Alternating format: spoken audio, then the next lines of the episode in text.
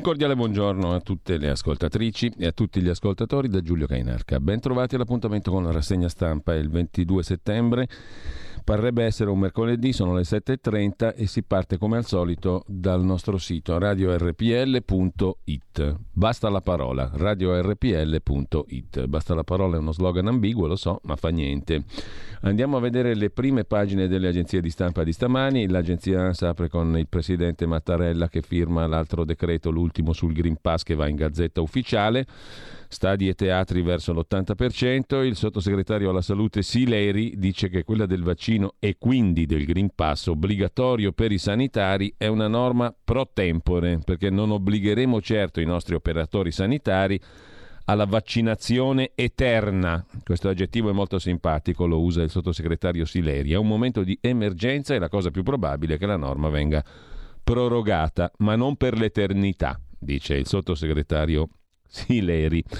Mentre Biden alle Nazioni Unite, il presidente degli Stati Uniti, ha parlato dell'inizio di una nuova era di diplomazia e di pace. Gli ha risposto Xi Jinping sì al dialogo, ma nel rispetto reciproco. Intanto i talebani chiedono di parlare niente po' di meno che all'Assemblea dell'ONU, delle Nazioni Unite.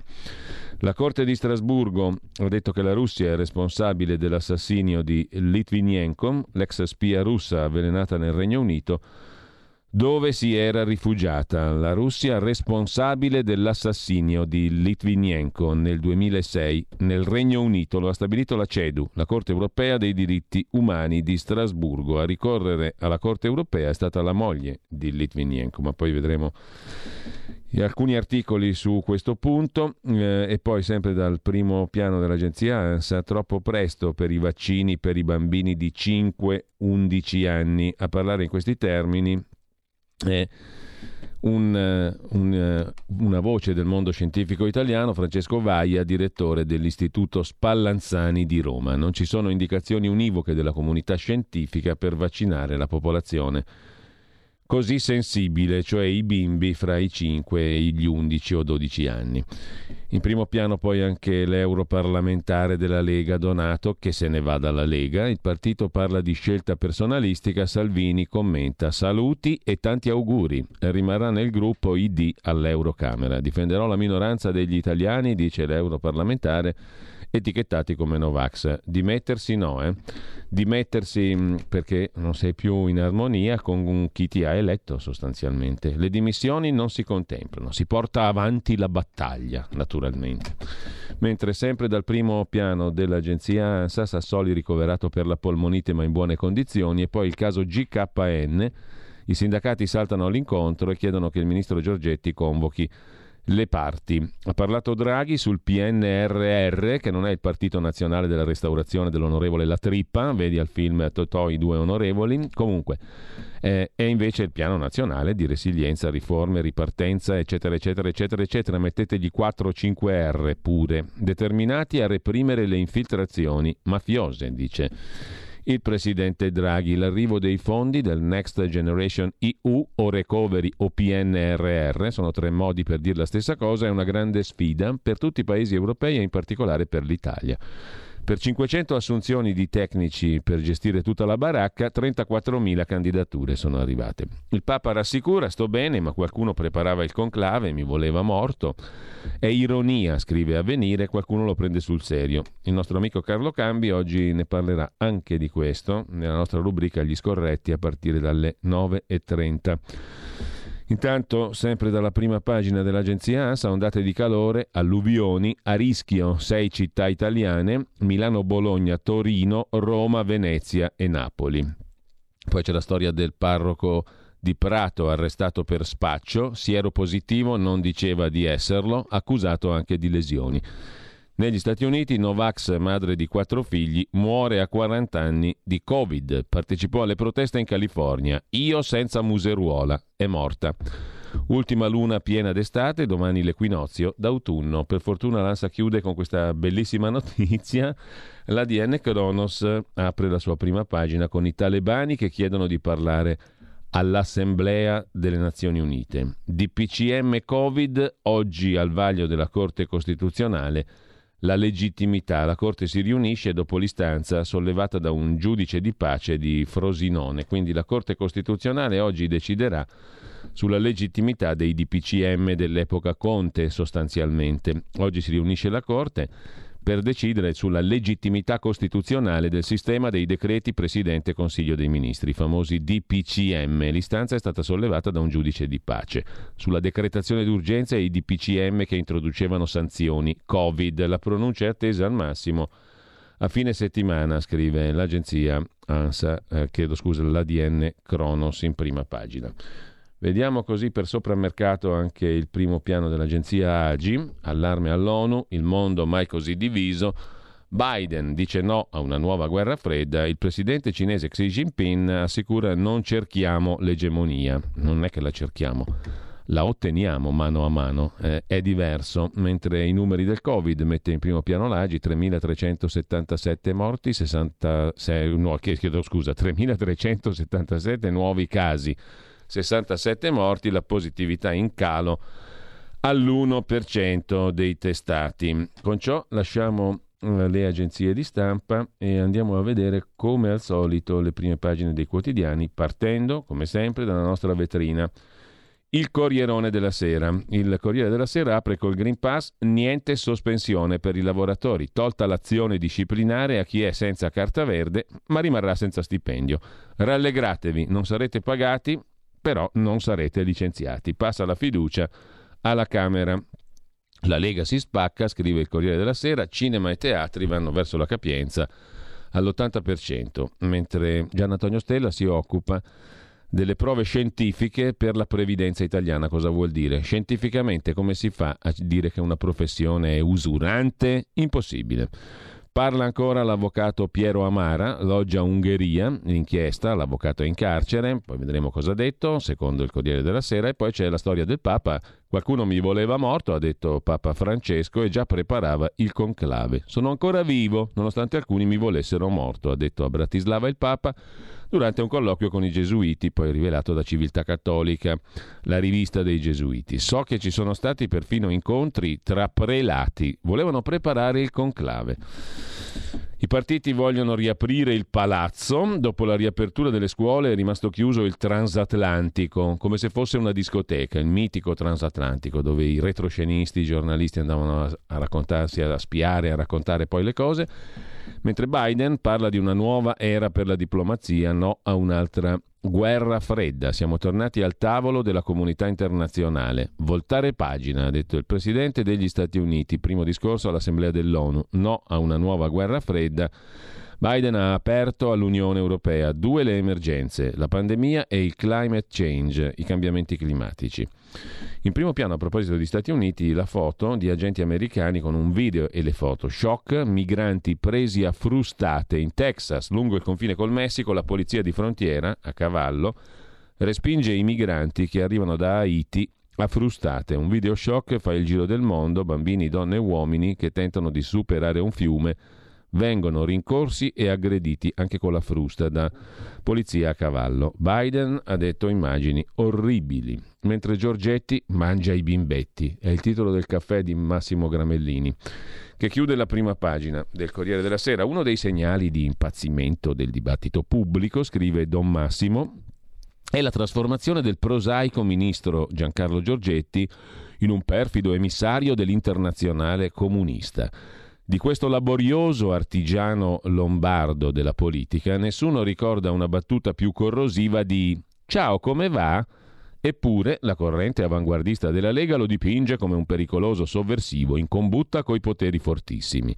Francesca Donato, pasdaran del libero contagio in libero Stato, ha appena motivato le sue dimissioni dal partito di Salvini col fatto che lì dentro non comanderebbe più l'addetto ai selfie, ma il plumbeo Giorgetti.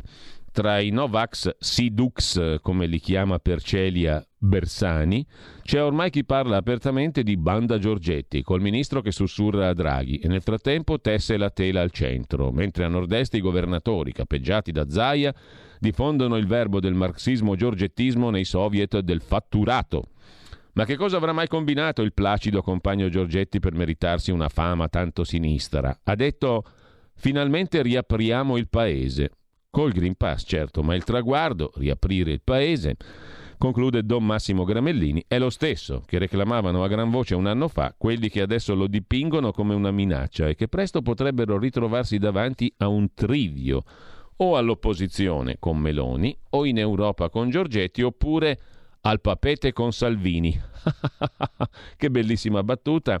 Divertiamoci così con il Corriere della Sera e lasciamo la prima pagina per andare alla seconda. Novità del decreto Green Pass. Niente stipendio ai trasgressori, ma non avranno altre sanzioni. Nessun lavoratore sarà sospeso. Al secondo turno delle elezioni anche gli scrutatori dovranno avere il certificato, il Green Pass.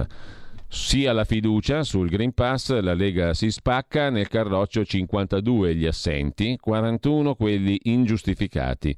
Fratelli d'Italia dice Green Pass e giustizia in due giorni, quattro voti blindati. Il Parlamento è mortificato, dice Fratelli d'Italia. E sempre dal Corriere della Sera, andiamo rapidi rapidi che tanto la solfa è riassumibile velocemente, Marco Cremonesi come al solito scrive di Lega, le tensioni nella Lega per le uscite, la foto di Francesca Donato con Matteo Salvini, l'eurodeputata ha lasciato la Lega ma non la cadrega per fare una rima. Chi va via lo ringrazio, lo saluto. Tanti auguri, dice Matteo Salvini, che ostenta tranquillità. Risponde a domanda, altrimenti di suo non avrebbe detto una parola dell'europarlamentare Donato, che ha formalizzato il suo annuncio che lascia la Lega. Interessa solo a tre giornalisti, dice Salvini.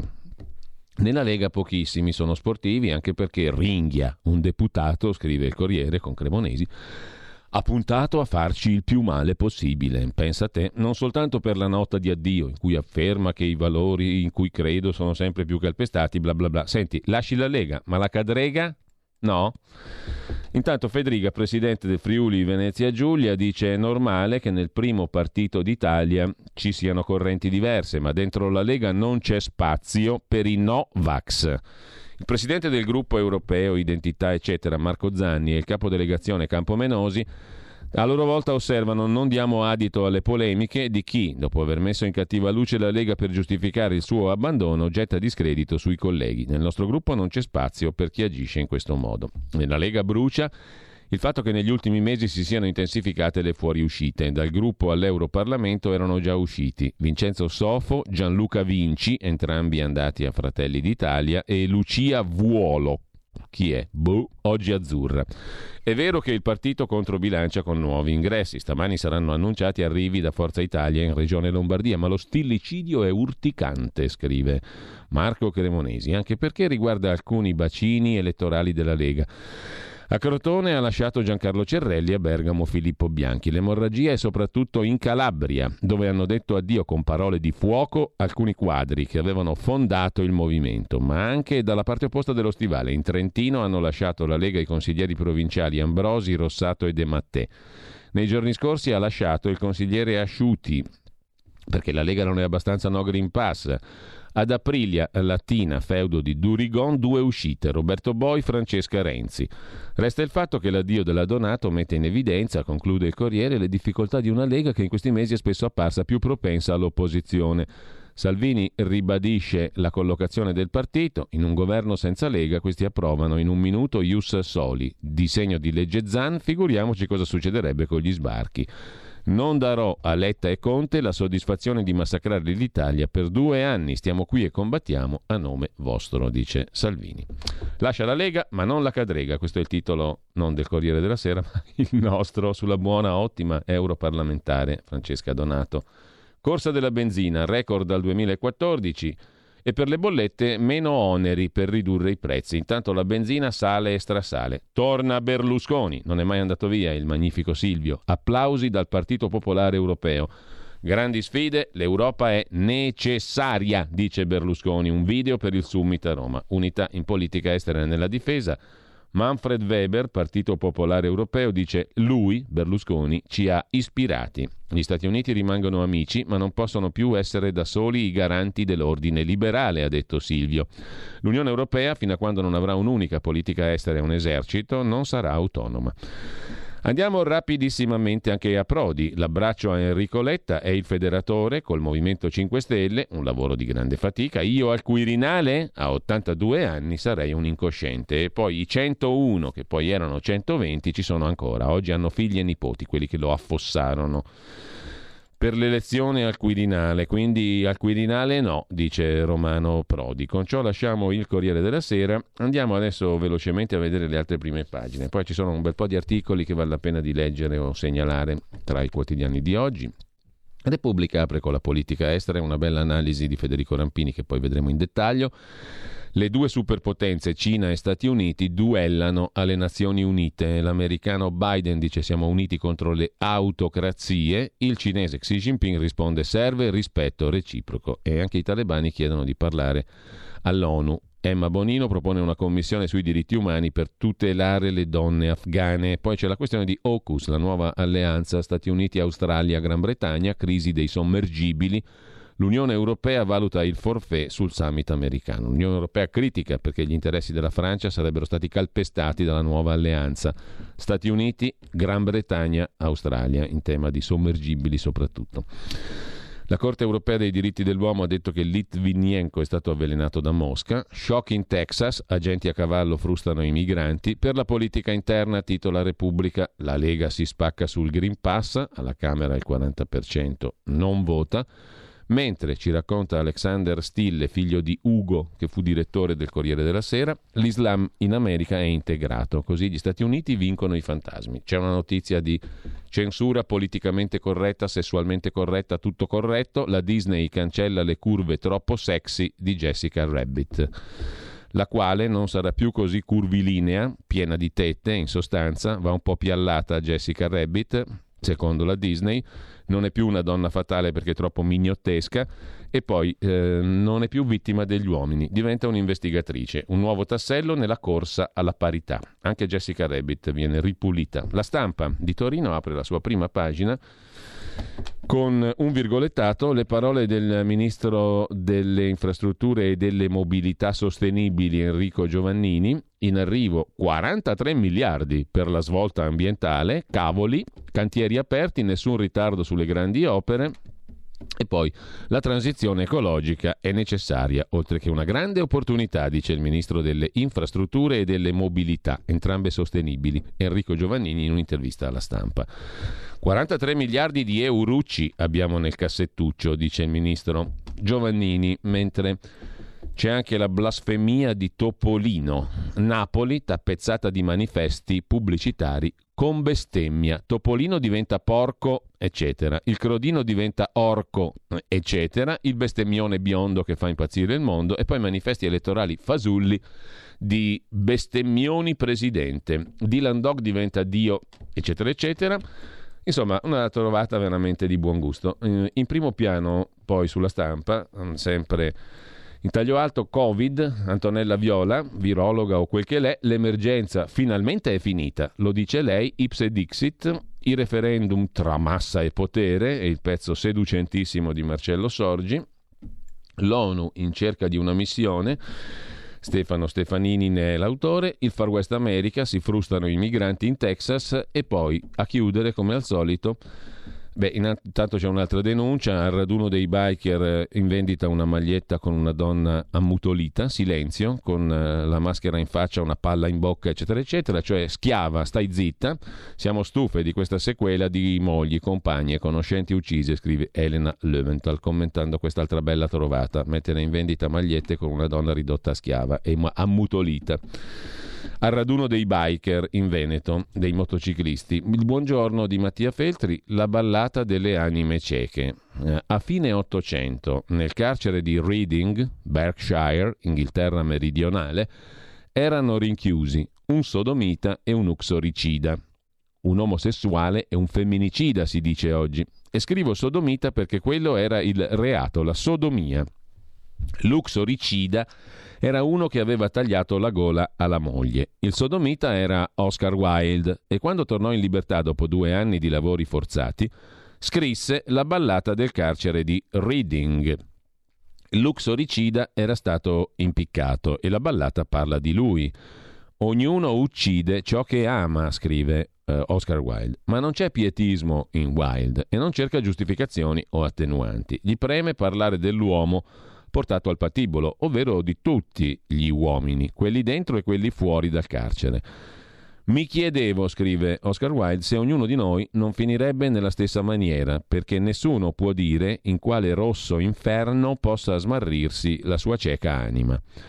Ad Oscar Wilde, commenta Mattia Feltri, non preme stabilire una distanza morale fra sé, colpevole dell'amore che aveva scelto, e l'altro, colpevole dell'amore che aveva sgozzato.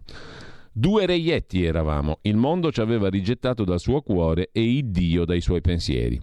Gli preme capire come il muro del carcere, eretto a separare irrimediabilmente chi è dentro e chi è fuori, sia stato eretto allo stesso scopo nella cieca anima di ogni uomo, nell'illusione di confinare il male fuori da sé e condannarsi a non capirlo.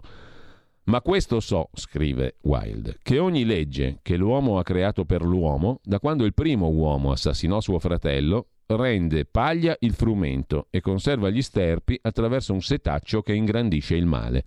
Così tanti anni fa un omosessuale ci parlava di un femminicida e dei suoi giudici. Quindi verrebbe da chiedere a Mattia Feltri, ma lasciamo qua e andiamo a vedere le altre prime pagine, tra le quali innanzitutto vediamo la prima pagina della verità, poi tutto il resto. La verità Pravda, naturalmente, detta in russo, apre la sua prima pagina con i ragazzi che si contagiano a scuola. Sono la chiave per battere il Covid. Fior di scienziati, sostiene Maurizio Belpietro, dicono che dobbiamo puntare sull'immunità naturale.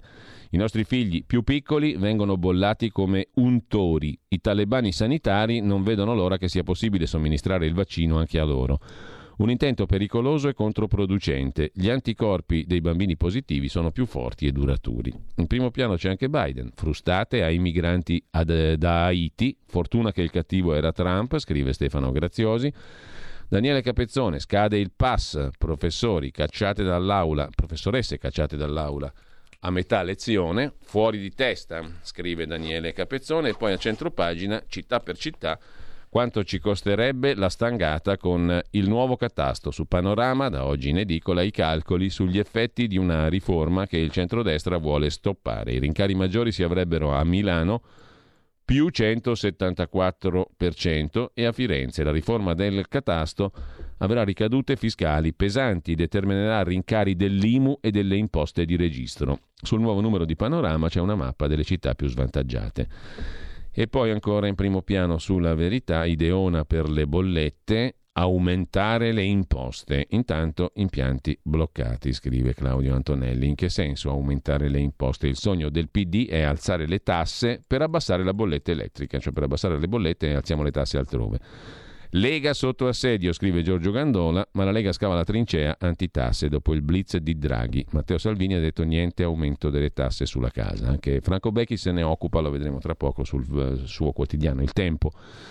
Terza dose di vaccino mai, le prime due mi hanno rovinato la vita, fragile sì, cavia no. È la testimonianza di Stefano Ferrero, 58 anni, consigliere della Valle d'Aosta per 7 anni, prima con i 5 Stelle, poi per una lista civica, si è vaccinato, gli è andata male. La cosa peggiore è il silenzio, racconta a Francesco Bonazzi della verità, ma io non ho mai avuto problemi a raccontare la mia malattia e a maggior ragione non ho paura a farlo adesso, dopo che il vaccino ha peggiorato la qualità della mia vita, dice.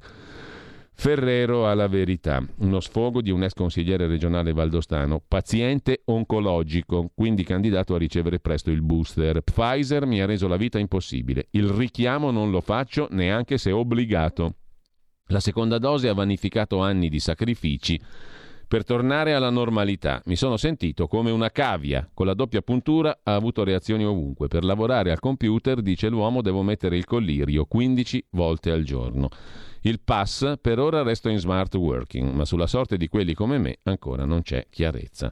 Gli è andata male col vaccino Pfizer all'ex consigliere regionale della Val d'Aosta, Stefano Ferrero, che lo racconta la verità. Chiudiamo dalla prima pagina della verità con Marcello Veneziani che riflette su Padre Pio, il mistero del santo ignorante, il ricordo del frate nelle parole di uomini straordinari che lo conobbero, scrive mm, Veneziani, dal sacerdote editore Giuseppe De Luca all'esoterista Guido De Giorgio, dal teologo Attilio Mordini alla studioso di mistica Elemire Zolla, Tutti sono stati toccati nell'anima dalla vicinanza con questo frate cappuccino, l'ultimo taumaturgo cristiano, tracce di santità negli incontri con Padre Pio. Resta insondabile il mistero di un frate, Padre Pio, rustico, medievale, che ebbe la capacità di conquistare cuori semplici, ma anche menti complesse. Stupisce come un uomo così ignorante, quasi analfabeta, fosse in grado di descrivere, con totale proprietà di linguaggio, i suoi stati mistici. La figura di Padre Pio, raccontata e interpretata da Marcello Veneziani sulla verità. Andiamo al fatto quotidiano di Marco Travaglio. In prima pagina, in apertura, i candidati più spendaccioni. Sul podio c'è Luca Bernardo, il candidato sindaco del centrodestra a Milano, 825 mila euro. Secondo posto per il PD Stefano Lorusso, candidato a Torino, 526 mila. Il candidato del centrodestra a Torino Paolo da Milano 393.000, poi a Roma Enrico Michetti 315.000, Carlo Calenda 313.000. Sono i candidati spendaccioni, i conti in tasca. La frase sopra la testata del Fatto Quotidiano, Francesco che dice ai gesuiti mi davano già per morto, ho saputo di riunioni di prelati per il prossimo conclave, ma sto bene. Commenta il fatto, anche i papi ogni tanto fanno le corna.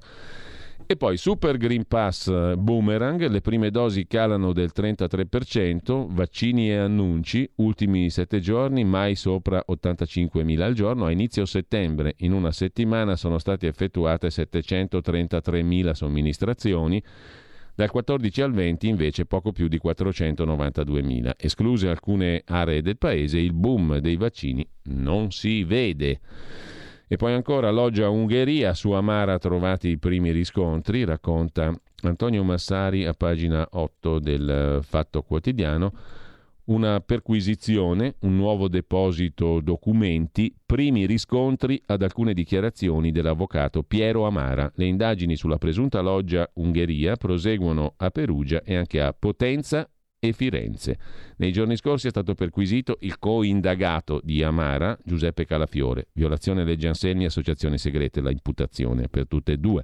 La perquisizione era mirata, gli investigatori cercavano registrazioni delle quali Amara aveva parlato anche in tv. Registrazioni in possesso di Calafiore finora mai depositate. La perquisizione non è andata a buon fine. Staremo a vedere i riscontri alle dichiarazioni dell'avvocato Amara in primo piano sul Fatto Quotidiano anche il presidente della Lega in Sardegna, il presidente leghista della Sardegna, Solinas, io mica lo sapevo a chi cedevo il terreno a sua insaputa come Fini, Scaiola, Polverini, quando i politici sbattono sul mattone. La casa di Monte Carlo, Fini, il mezzanino Vista Colosseo, Scaiola, l'appartamento a San Saba, Polverini, tutti a loro insaputa. Il mio terreno mica lo sapevo a chi vendevo e la difesa di Solinas su Facebook. Vidi Z è il compratore soltanto dal notaio.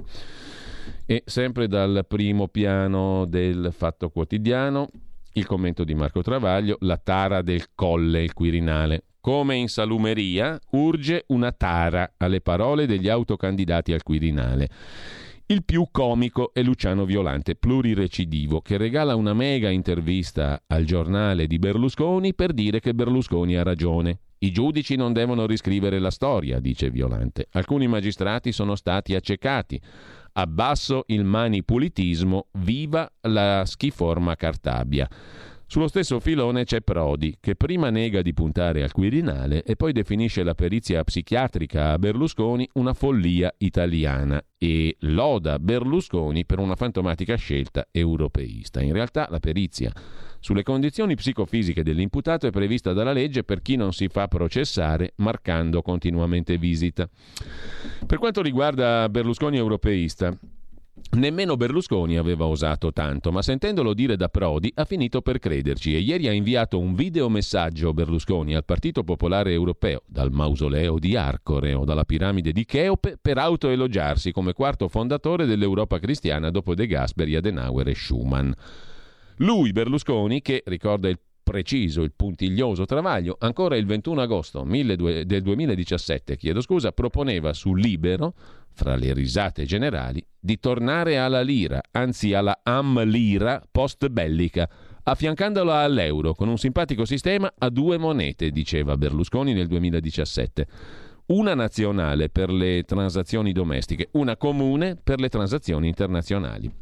Lui europeista che era sceso in campo da anti-europeista sfegatato. 15 aprile del 94 Berlusconi diceva l'Europa è un male per l'Italia. Per l'Italia è difficile stare in Europa, dovremmo pagare multe all'Unione Europea o uscirne fuori. 23 aprile del 97. Non si possono accettare provvedimenti pericolosi, la superprocura e il mandato di cattura europei. Vi immaginate cosa significa concederli a qualunque PM d'Europa? 7-12 del 2001 e ancora il 20 de, di marzo del 2005 Berlusconi dichiarò L'Europa è percepita come un freno allo sviluppo, eccetera, eccetera. Insomma, Travaglio passa in rassegna tutte le dichiarazioni anti-europee di Berlusconi. Ieri è riuscito a dire, restando serio, che il nostro partito è l'Europa. Fortuna, conclude Travaglio, che era laccato e leccato come un sanitario ideal standard abbronzato un cesso abbronzato e nessuno lo ha riconosciuto. Insomma, Berlusconi ha fatto un video dove sembra un cesso abbronzato, scrive Marco Travaglio, e nessuno lo ha riconosciuto ieri al Partito Popolare Europeo. Lasciamo il fatto quotidiano con questa simpatica metafora, Berlusconi come un cesso abbronzato, ripeto, e andiamo ad avvenire, si, si ride, vero? Andiamo ad avvenire, non ci andiamo da nessuna parte perché avvenire non riusciamo più a vederlo. Adesso lo recuperiamo perlomeno in prima pagina, prima pagina del quotidiano di ispirazione cattolica, vaccini per tutti, ma ancora a parole, nel mondo naturalmente, all'Assemblea dell'ONU. Guterres, il segretario generale delle Nazioni Unite, parla di oscene disparità nelle vaccinazioni. Covax per eh, dare il vaccino ai paesi poveri però non decolla e 100 milioni di dosi stanno scadendo nei nostri magazzini. E poi l'ironia del Papa che ha detto mi volevano morto ma sono vivo. Ha fatto una battuta, insomma, Papa Francesco. Mentre c'è un tema interessante, poi lo vediamo in dettaglio su Avvenire in prima pagina, mantenere un figlio costa in media 700 euro al mese. L'assegno unico che il governo vuole introdurre non basterà. Mantenere un figlio costa in media 645 euro al mese in Italia, al nord siamo a 714, al sud 200 euro in meno, la vita costa meno, 512 euro. Utilizzando un altro criterio di calcolo si scopre che ciascun minorenne richiede in media 720 euro al mese o che alle famiglie non povere servirebbero 763 euro a figlio, 510 a quelle in povertà assoluta.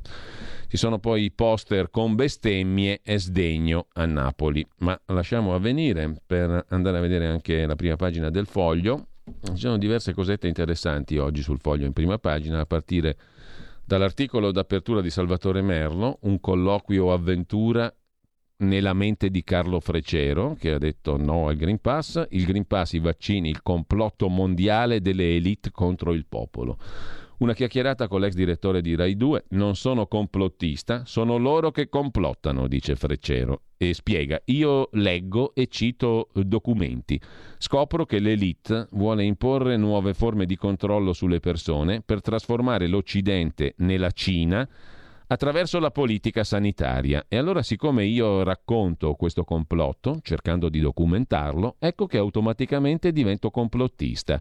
È un passaggio logico in debito, dice Carlo Freccero, che sta promuovendo il referendum per abolire il Green Pass. Eh, nulla nella sua biografia lascerebbe credere che sia un mattoide del web, scrive Salvatore Merlo sul foglio. Nulla lascerebbe credere che sia un estremista Novax, uno di quelli che credono alle sirene, ai chip sotto pelle, al grande complotto universale. Eppure, lunedì queste cose le ha scritte sulla stampa. È stato il direttore Massimo Giannini a chiedermi di scrivere, dice Freccero. Poi però ci ha aggiunto una sua postilla per prendere le distanze. Io, Agamben, Cacciari e Vattimo siamo un'avanguardia di sinistra. Però dite le stesse cose di Giorgia Meloni, obietta l'intervistatore. Significa, risponde Freccero, che riesco a parlare da uomo di sinistra al suo grande elettorato della Meloni che vincerà le elezioni. Io voglio penetrare lì dentro. È un'operazione gramsciana. Ripeterò lo stesso schema che ho fatto col referendum contro Renzi. Oggi contro il Green Pass siamo pochi. Io, Agamben, Cacciari, Vattimo ma c'è chiaramente sulla carta un 30% di italiani a cui rivolgersi, quel 30% che ha fatto vincere l'alleanza Lega 5 Stelle. È sempre uguale, dice Freccero. Lo stesso gruppo di persone, io li chiamo i non culturalizzati dal giornale mainstream, il 30% che rappresenta il disordine mediatico e con loro si vince. La riprova è che il libro più venduto in questo momento è quello di Massimo Citro, Eresia, la Bibbia Novax, scrive Salvatore Merlo. Perfino un sito come BioBlue, racconta Freccero, può battere Feltrinelli e Mondadori. E allora addentriamoci nella mente di Freccero. Allacciatevi le cinture, scrive Salvatore Merlo. Sto leggendo, racconta Freccero al foglio, tutti i documenti del potere. Sto facendo un libro di questo tipo. Capire cos'è il potere. Sai chi è il vero complottista? Il vero complottista è Klaus Schwab, il presidente del World Economic Forum. È lui che dice che il Covid è un grande reset, che è l'occasione per instaurare un nuovo ordine mondiale, io sarei complottista? Io imparo da lui, da questa elite che intende governarci con la tessera digitale. L'elite non è una cosa, sono tante, si fronteggiano le une contro le altre. Tu devi ascoltare cosa dicono la Bella e Landi. Sono due operatori finanziari che sanno esattamente cosa succede e parlano su internet. Cosa succede? La realizzazione della distopia fantascientifica, il controllo sulle persone anche attraverso la paura, racconta Carlo Freccero in chiacchierata con il foglio di oggi. Quella di Carlo Freccero è un affastellarsi di roba che quasi tutti considerano una serie di mattane, scrive Salvatore Merlo. Prosegue Fecero. Certo che me ne rendo conto, può sembrare un delirio. È il potere che non è più sapere ma delirio, dice ancora Freccero al foglio. Ma io sto raccogliendo prove, documenti. Questi io li ho conosciuti. Jacques Attali lo incontravo con Berlusconi negli anni Ottanta a Parigi, quando Freccero lavorava in Fininvest. Mediaset. Era lucido e cinico, allora non capivo che faceva parte di questa elite, ma adesso ho fatto anch'io un reset di tutto ciò che credevo di sapere, così ho scoperto la follia pura. Per esempio il gender. Anche la questione del gender la vuole l'elite. Anche Bergoglio è un uomo del reset di cui parla Schwab, il nuovo ordine mondiale. Non Benedetto XVI, ma Bergoglio, prosegue Carlo Freccero. Lui accetta questo sistema, questa contemporaneità. È tutto conseguenziale, tutto si tiene, è chiaro. Ma non lo vedi il cinema? Tutta Hollywood produce un immaginario distopico. Mai come adesso si è lavorato sulla fantascienza, prosegue Carlo Freccero, è il campo suo peraltro, TV, cinema, comunicazione, perché il pubblico sente addosso che stiamo entrando in un mondo distopico. Mai come oggi Orwell e Huxley sono così letti. La fantascienza afferra lo spirito del tempo. Siamo continuamente controllati. Se fai un abbonamento a Sky ti recitano il rosario delle cose che possono fare con te. Mi dà l'assenso alla profilazione dei dati? Appena apri il cellulare ti offrono ciò che desideri. Lo sanno. Finiremo schedati col Green Pass, col ricatto della paura alimentata dai media. Sai chi ha scritto la prefazione al libro di Schwab sul grande reset? L'ha scritta John Elkan, il padrone che ha svenduto la Fiat e poi ha fatto il gruppo Jedi e infatti nulla di quello che dico finisce sui giornali. Ci sono cose che non sono mai apparse nemmeno da voi. Il Corriere fa parte del piano? Tutti, dice Carlo Freccero. Anni fa interviene Salvatore Merlo che raccoglie queste dichiarazioni di Carlo Freccero. C'era chi accusava il ministro della salute Lorenzin di tramare con Obama e Bill Gates quando venivano estesi i vaccini nelle scuole. Quelle cose, commenta Carlo Freccero, confermano quel che dico, sono tutte vere. Ho studiato gli esposti che fece l'avvocato Alessandra Devetag. Ha spiegato benissimo il rapporto che c'è tra Lorenzin, l'Organizzazione Mondiale della Sanità e Bill Gates. Freccero, scusi, chiede Salvatore Merlo sul foglio, ma lei si è mai chiesto perché è così predisposto a vedere collegamenti tra cose e persone che forse non hanno tra loro collegamento? Mi autopsicanalizzo se vuoi, dice Freccero. Forse sono figlio di Piazza Fontana. La mia generazione è contaminata dalla scuola del sospetto, ma io ho visto le riunioni del World Economic Forum a Davos, quelle del gennaio del 21. C'erano Macron, von der Leyen parlavano del grande reset. Vengo dalla scuola del sospetto, ma qua c'è un aspetto documentale, innegabile. Ma sono questi che stanno al potere e te lo dicono anche, te lo sbattono in faccia. Il fatto che Mario Draghi sia al potere senza mai essere stato eletto è molto importante, come pure lo è il fatto che Mattarella sta tutti i santi giorni da Macron. Voglio capire in che mondo vivremo e la cosa curiosa, prosegue Freccero, è che non siamo più nel neoliberismo. Tutto questo nasce perché il neoliberismo è finito. Al neoliberismo si sostituisce un sistema alla cinese Cosa c'entra il Green Pass e i vaccini? Io ho la fotocopia del bugiardino Pfizer. È spaventoso. Ho un amico che ha preso un ictus e poi ho avuto la fortuna di incontrare Luc Montagnier a Firenze. Montagnier è premio Nobel, mica Burioni. Mi ha detto di non vaccinarmi. Chi non si vaccina rischia di morire? No, eh, lei non è vaccinato? Assolutamente no, risponde Freccero. Faccio il tampone. Stop. Questi non sono vaccini. Tra due anni non sai che conseguenza avranno. Fanno nascere un discorso molto importante di depopolamento mondiale, altro tema fondamentale che sto studiando. Quindi, chiede Salvatore Merlo, i vaccini servono a sterminare la popolazione mondiale? C'è un filone, risponde Freccero, che parte da Malthus, ovviamente. L'hai ascoltato? Cosa ha detto il ministro Cingolani? Cingolani dice che bisogna portare la popolazione mondiale da 9 miliardi a 3 miliardi. L'ho trovato su internet, questa cosa è importante. Cingolani lo ha voluto Grillo, anche Grillo fa parte del grande reset. Grillo, risponde e conclude Freccero, è ossessionato dal futuro, ma non si interroga sulle conseguenze ma basta unire tutti i puntini, compresa la teoria del depopolamento, e scopri che l'elite complotta. Così si conclude la chiacchierata di Salvatore Merlo in apertura del foglio, oggi in prima pagina. Tra le altre cose del foglio di oggi, la politica internazionale tra Parigi e Pechino, una chiacchierata interessante con Reinhard Bütikofer, europarlamentare tedesco, co-presidente dei Verdi, uno dei politici più odiati dalla Cina per le sue posizioni contro le violazioni delle regole internazionali e dei diritti umani da parte della Cina. Bütikofer spiega perché Macron sbaglia a criticare l'America e il suo patto anticinese con l'Australia e la Gran Bretagna, AUKUS. Interessante la chiacchierata, la citiamo rapidamente. E poi altro pezzo interessante, quello di Giulio Meotti, Rifare l'uomo nuovo. Un'intervista al sociologo britannico Frank Fiuredi. Il politicamente corretto è un film già visto nel Novecento. Bisogna risalire a prima della chiusura della mente americana, il libro di Alan Bloom del 1987, e la cultura del piagnisteo del 93 di Robert Hughes. Le radici culturali di ciò che molti nel mondo angloamericano chiamano woke o politicamente corretto risalgono alla fine del XIX secolo. Fu in quel momento che i modernisti di tutte le convinzioni politiche cercarono di staccare la società dalla sua eredità culturale. Durante il XIX secolo il passato ha cessato di essere visto da molti come modello per il presente, dice al foglio Frank Furedi, sociologo inglese. Di famiglia ungherese, fuggita dopo la repressione di Budapest del 1956, sociologo all'Università di Kent. Ha appena pubblicato il libro 100 Years of Identity Crisis, cent'anni di crisi di identità. Fu a questo punto che venne messo in discussione, dice Furedi, la capacità della cultura occidentale di conservare il senso del passato, rifare l'uomo nuovo, il politicamente corretto, un film già visto.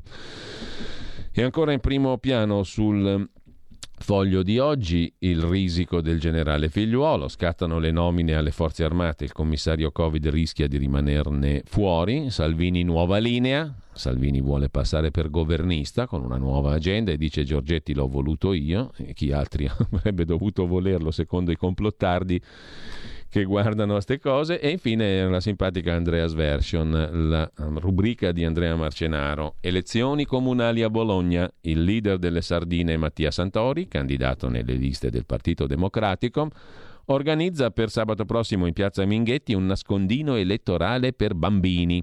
Sarà, dice il guizzante pesciolino Santori, il rimpiattino più grande di sempre, dice Santori, una caccia al tesoro come non si è mai vista. I bimbi, scrive Marcenaro, accorreranno numerosi e chi trova Enrico Letta vince. Con ciò lasciamo la prima pagina del foglio, andiamo a proposito di prime pagine a vedere anche il giornale di Augusto Minzolini Apertura, titolo principale sul Covid dei bimbi. I numeri dell'allarme. Il consigliere di figliuolo, eh, Rasi, dice che vaccinare i più piccoli si deve. Ci sono casi preoccupanti fra i 3 e gli 11 anni. Si va verso la terza dose, allegramente, scrive il giornale. Allegramente, naturalmente, ce lo aggiungiamo a noi, mentre il pasticcio sul lavoro del sabotatore Orlando fa innervosire Draghi, tensioni in maggioranza sulla riforma del lavoro, il ministro Orlando sempre più distante dal premier Draghi.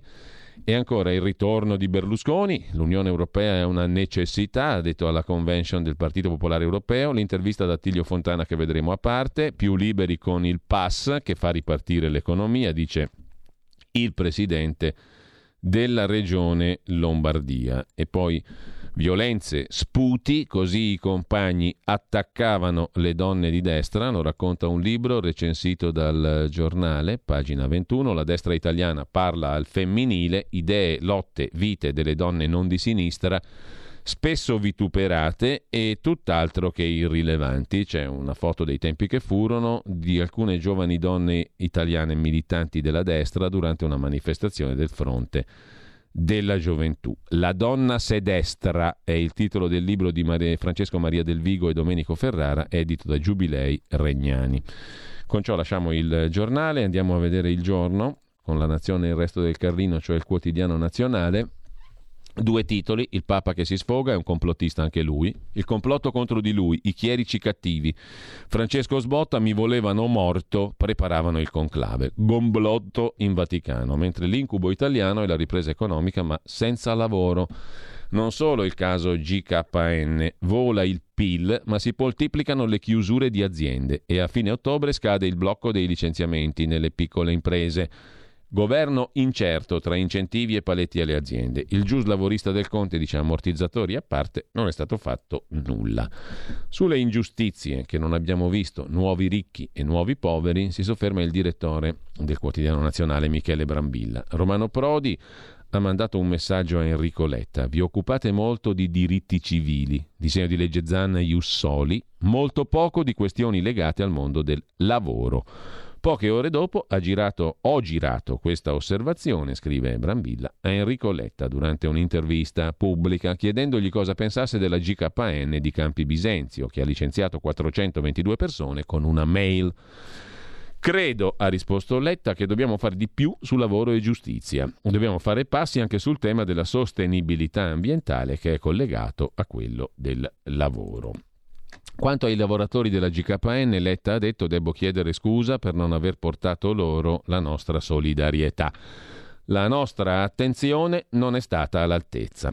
E qui, osserva Brambilla, c'è una parentesi da aprire. Un politico che ammette di dover fare di più e chiede scusa è un caso più unico che raro, in un mondo in cui tutti hanno sempre ragione. Chapeau.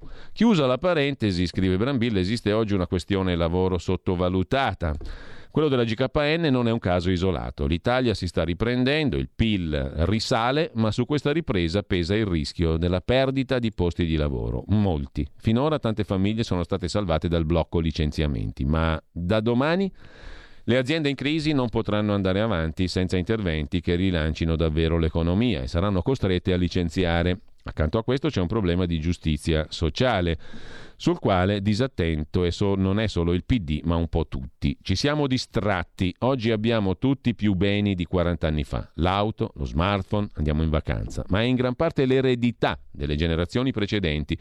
Enrico Letta ha ragione, dice che gli anziani non gli parlano delle loro pensioni, ma di figli e nipoti. Chi oggi ha dai 60 anni in su e ha lavorato non si gode quanto ha risparmiato. È preoccupato perché figli e nipoti faticano prima di trovare lavoro. Quando lo trovano sono pagati molto meno di quanto era pagato lui, il nonno, alla stessa età. Molti settori sono in crisi, conclude Michele Brambilla sul quotidiano nazionale, e non possono permettersi di assumere, ma altri hanno visto, hanno raggiunto ricchezze mai viste. Prosperano su precari pagati 4 euro all'ora e pretendono, negli stati nei quali investono, di non pagare le tasse. Questo deve tornare al primo posto nei pensieri non solo del PD, ma di tutti, scrive il direttore del quotidiano nazionale. Lasciamo il giorno, andiamo rapidi al mattino di Roma. il quotidiano gemello caltagironesco del messaggero, apre col vaccino, faremo i richiami, gli autobus sono ancora sicuri, l'intervista al consulente di Speranza Ricciardi e poi PNRR, una norma per blindare i bandi per il sud. Dopo il caso Asili interviene Palazzo Chigi, basta regole a favore dei comuni più ricchi. Siamo a posto. Mentre sempre rimanendo alle prime pagine andiamo al messaggero di Roma, il messaggero apre adesso lo vediamo con il Green Pass e le modifiche, il decreto entra in vigore, niente stipendio per gli statali senza Green Pass, ma non saranno sospesi, quindi allegri. Intanto il caso ITA, la nuova Alitalia, contro i commissari di Alitalia, assurdo il prezzo del marchio. Il bando per il marchio Alitalia da 290 milioni è assurdo, prezzo irrealistico, fuori mercato, dice il presidente di ITA Alfredo Altavilla che gela l'asta promossa dai commissari straordinari della vecchia Alitalia, asta che rischia il flop. C'è poi il caso del prete Don Francesco di Prato, coca, sesso, AIDS, il prete untore resta agli arresti. Usava il denaro dei fedeli per la droga, ha taciuto sulla sua sieropositività. Lasciamo il messaggero, vediamo anche il tempo di Roma. Il tempo apre la sua prima pagina, poi vediamo l'articolo con le parole di Salvini. Guai a chi tocca la casa. Finalmente, scrive Franco Becchis, Matteo Salvini fa la voce grossa e avvisa Mario Draghi, sparisca subito la riforma del catasto. Poi vediamo il pezzo di Franco Becchis. Infine, un titolo interessante Ce lo propone Milano Finanza, non è complottismo, uh, Freccero stia tranquillo, a parte il fatto che le osservazioni di Freccero mi sembrano così stupide, ma degne almeno di una micro riflessione, se non vogliamo una macro riflessione. In ogni caso, Milano Finanza, il quotidiano dei mercati finanziari, parla di Big Pharma che non paga l'Italia. Le multinazionali farmaceutiche devono 604 milioni al sistema sanitario nazionale. Novartis, Janssen e Pfizer sono mega debitori dello Stato italiano per il ristoro dell'extra spesa.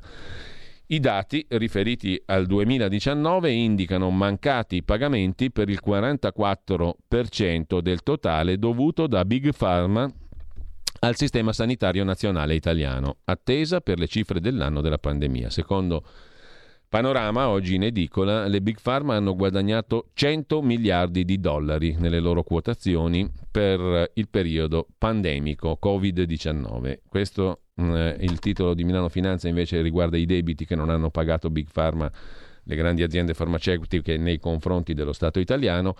Vediamo pure il riformista di Piero Sansonetti, la sentenza sulla trattativa Stato-mafia, civiltà o caccia alle streghe? La parola ai giudici di Palermo che devono decidere sulla sentenza, devono emettere sentenza sulla trattativa Stato-mafia.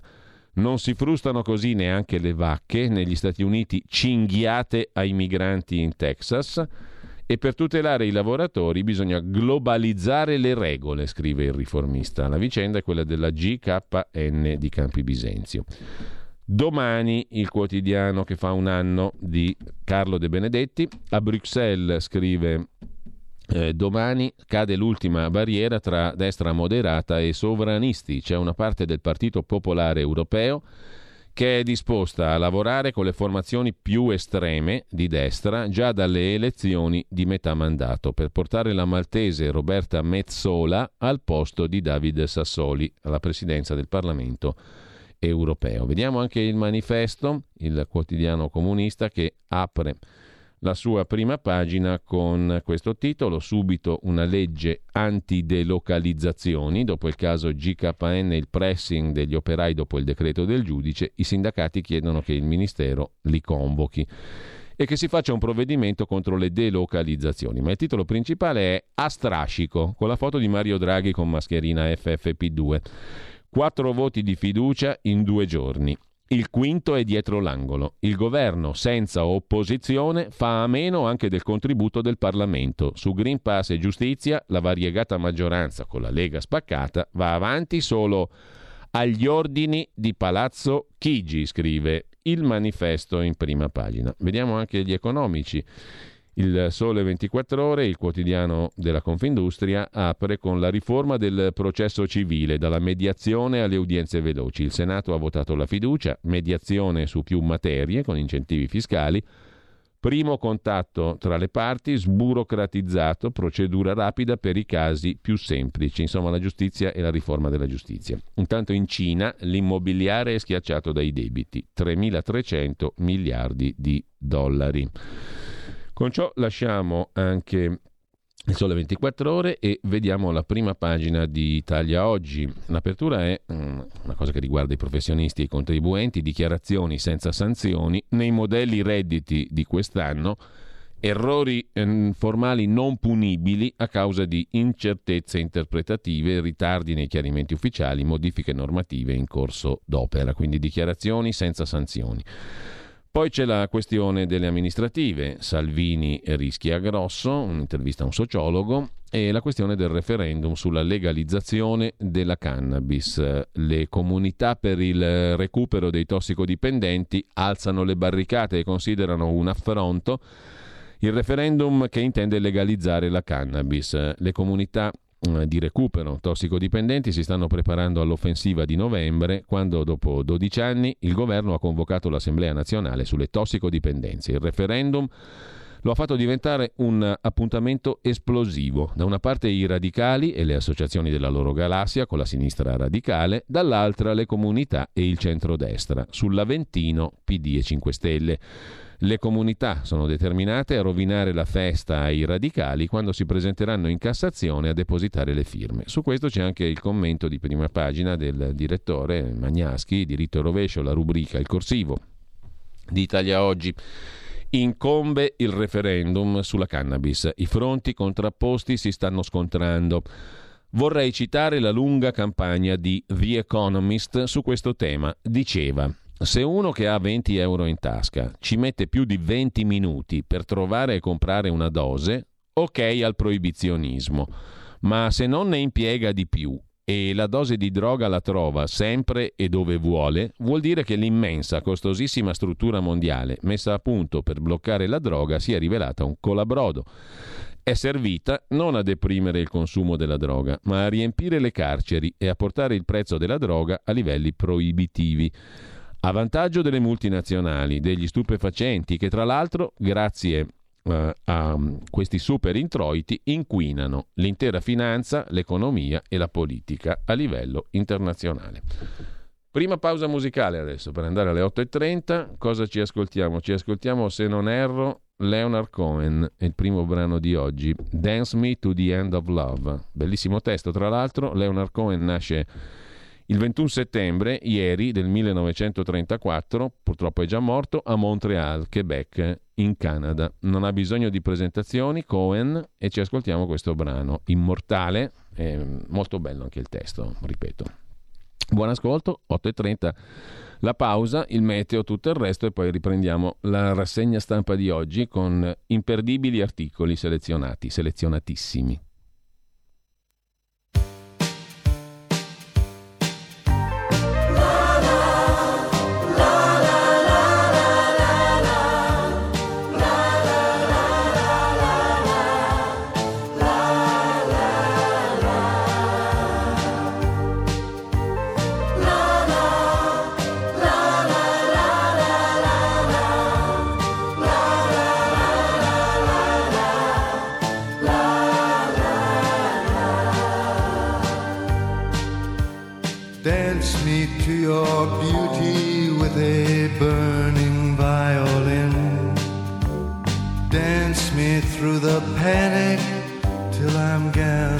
Safely in. Lift me like an olive branch and be my homeward dove. Dance me to the end of love. Dance me to the end of love. Oh, let me see your witnesses are gone. Let me feel you moving like they do in Babylon. Show me slowly what I only know the limits of. Oh, dance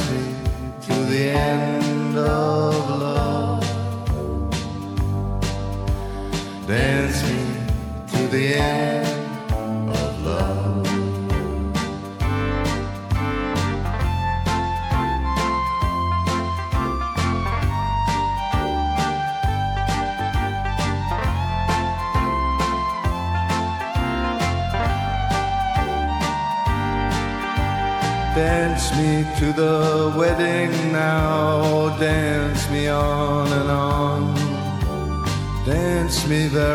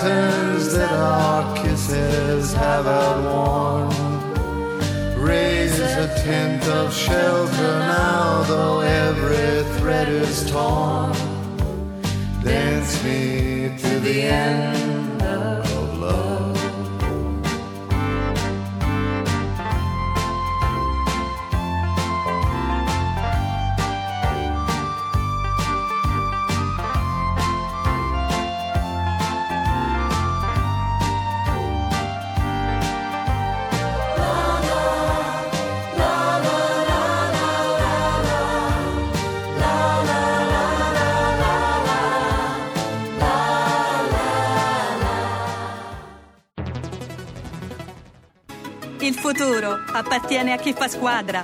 Le radio italiane si uniscono per giocare la partita da protagoniste. Nasce l'app Radio Player Italia. 140 stazioni in una sola rete. Scegli la tua preferita e ascolta il suono perfetto del digitale. Gratis, senza registrazione, senza interruzioni, compatibile con tutti i device. Le notizie, la compagnia, la musica scelta da chi la ama, la conosce e la vive. Scarica Radio Player Italia. Il futuro batte con la radio nel cuore. Anche RPL è disponibile su Radio Player Italia.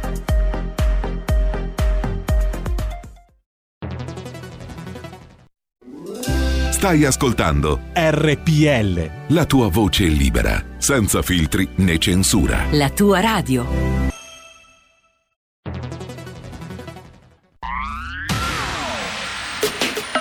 Radio si modifica, semplifica, da plus la musica purifica. Dove vuoi, dove vuoi, con chi vuoi, rilassati e vai. La digital radio non ti molla mai. Mi abbandono in questo viaggio, digitalizzo la frequenza con il suono che non spasso. Se penso a prima non ci credo, yo.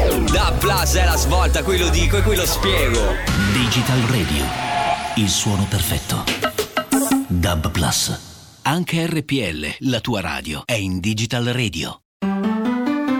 Dal 1849 Brescia è la leonessa d'Italia perché Brescia, i bresciani e le aziende bresciane non mollano mai. La Sargom di Rodengo Saiano Brescianissima è sempre più forte per vendere, lavorare e trasformare articoli gomma plastica tecnico-industriali. Alla Sargom, via Gaetano Bertoli 15 Rodengo Saiano, Brescia, troverete nylon, derlin, PVC, silicone, Vulcolan, plexiglass, policarbonato sia in semi lavorati che in prodotti finiti a disegno cliente. Grazie Brescia.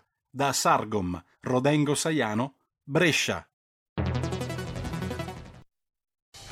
Porta con te ovunque RPL la tua radio. Scarica l'applicazione per smartphone o tablet dal tuo store o dal sito radiorpl.it. Cosa aspetti?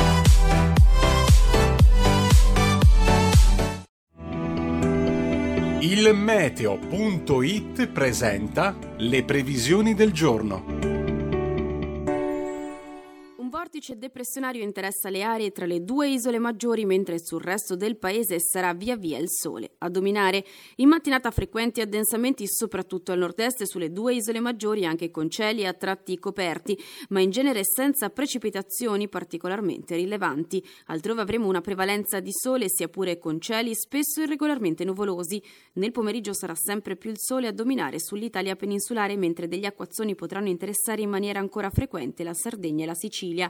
Le previsioni tornano più tardi. Un saluto da ilmeteo.it. Avete ascoltato le previsioni del giorno.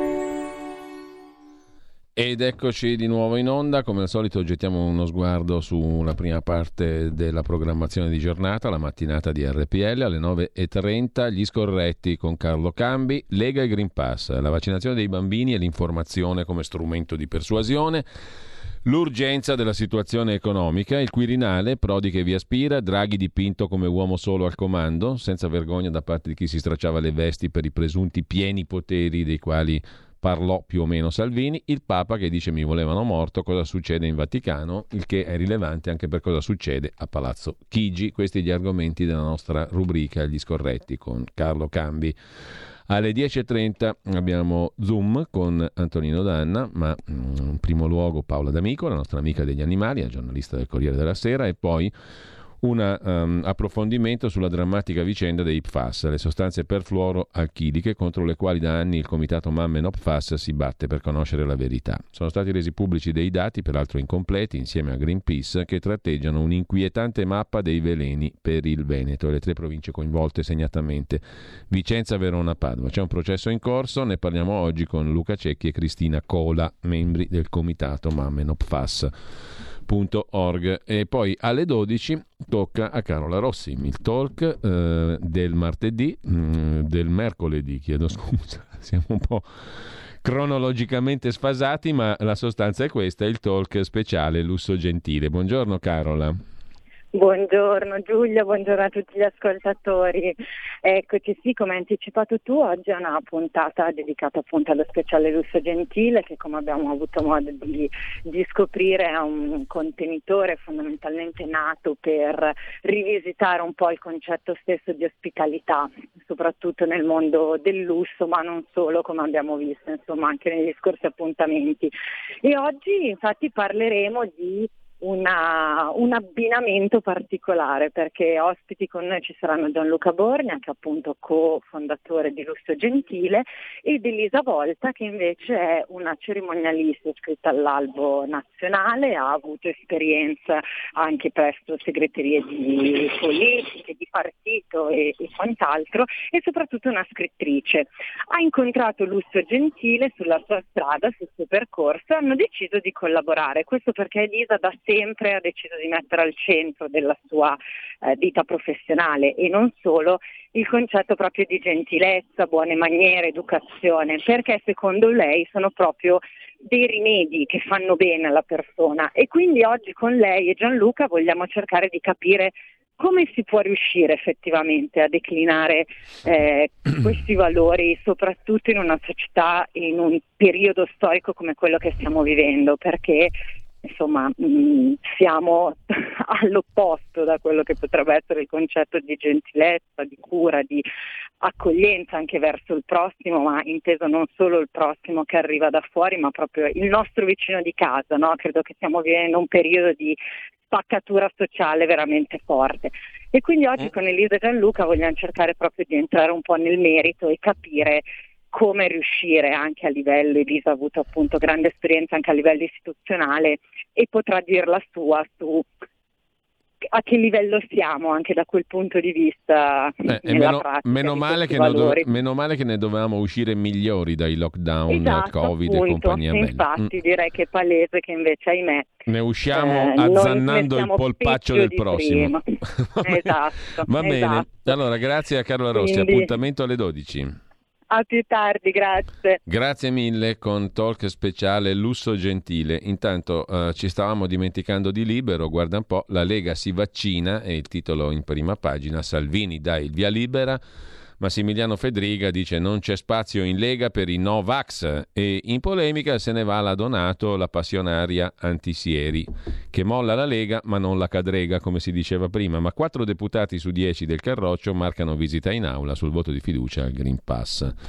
Più lo usiamo, prima si elimina. Che cosa? Il Green Pass, sostiene Alessandro Sallusti. Ennio Doris, 81 anni, si dimette da Mediolanum, sarà presidente onorario.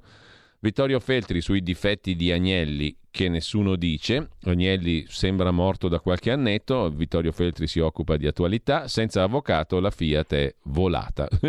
Una roba, guarda, meravigliosa. Mentre il Papa sventa il golpe, mi volevano morto, dice Papa Francesco. Eh, e Mister Fisco, vale a dire il direttore dell'Agenzia delle Entrate, ha detto che le tasse sono un segno dell'amore cristiano, sono una manifestazione delle parole di Cristo, dell'amore cristiano. Pagare le tasse, come Padova Schioppa, pagare le tasse è bellissimo. Orrore parificare i Novax ai no aborto, scrive Renato Farina, una sbandata del Corriere della Sera. Questi sono gli argomentoni di prima pagina di Libero. Detto questo, abbiamo visto le prime pagine. Una notizia molto interessante, confinata non a caso a, a, pagina 4 del dorso milanese del Corriere della Sera, riguarda la Lombardia. La Lombardia sta attirando investitori. Ne parla il leghista Guido Guidesi, no, ma ne parla soprattutto il Corriere della Sera perché parlano i numeri. Guido Guidesi è assessore leghista allo sviluppo economico di Regione Lombardia. Il suo settore monitora gli investimenti stranieri. In quattro mesi c'è stato un boom di investimenti da 13 stati e la manifattura cresce del 9,3% trainata dall'export.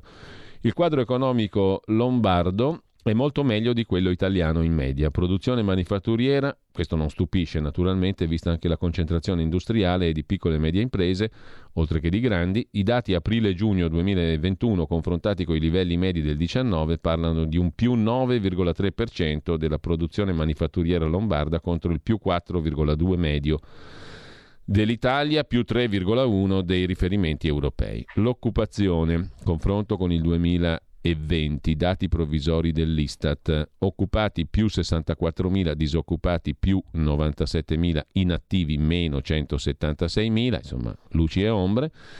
Esportazioni più 6,6%. Produzione industriale che cresce, export dinamico e nuove aziende che scelgono di investire in Lombardia. La Lombardia cattura investitori, scrive il Corriere della Sera. Mentre, come dicevamo, le grandi aziende farmaceutiche hanno un debito con lo Stato italiano, questo lo racconta Milano Finanza, pagina 1, pagina 7 le grandi aziende farmaceutiche internazionali hanno un debito con lo Stato italiano di 604 milioni, il 44% degli 1,36 miliardi che i 156 principali player dell'industria farmaceutica devono all'Italia. Il termine ultimo è ormai scaduto da quasi tre mesi per pagare, 30 giugno, un'evidenza che arriva dal riepilogo dei versamenti effettuati per la spesa farmaceutica finalizzata ad acquisti diretti nel corso del 2019, riportato dall'Agenzia Italiana del Farmaco AIFA per la prima volta online.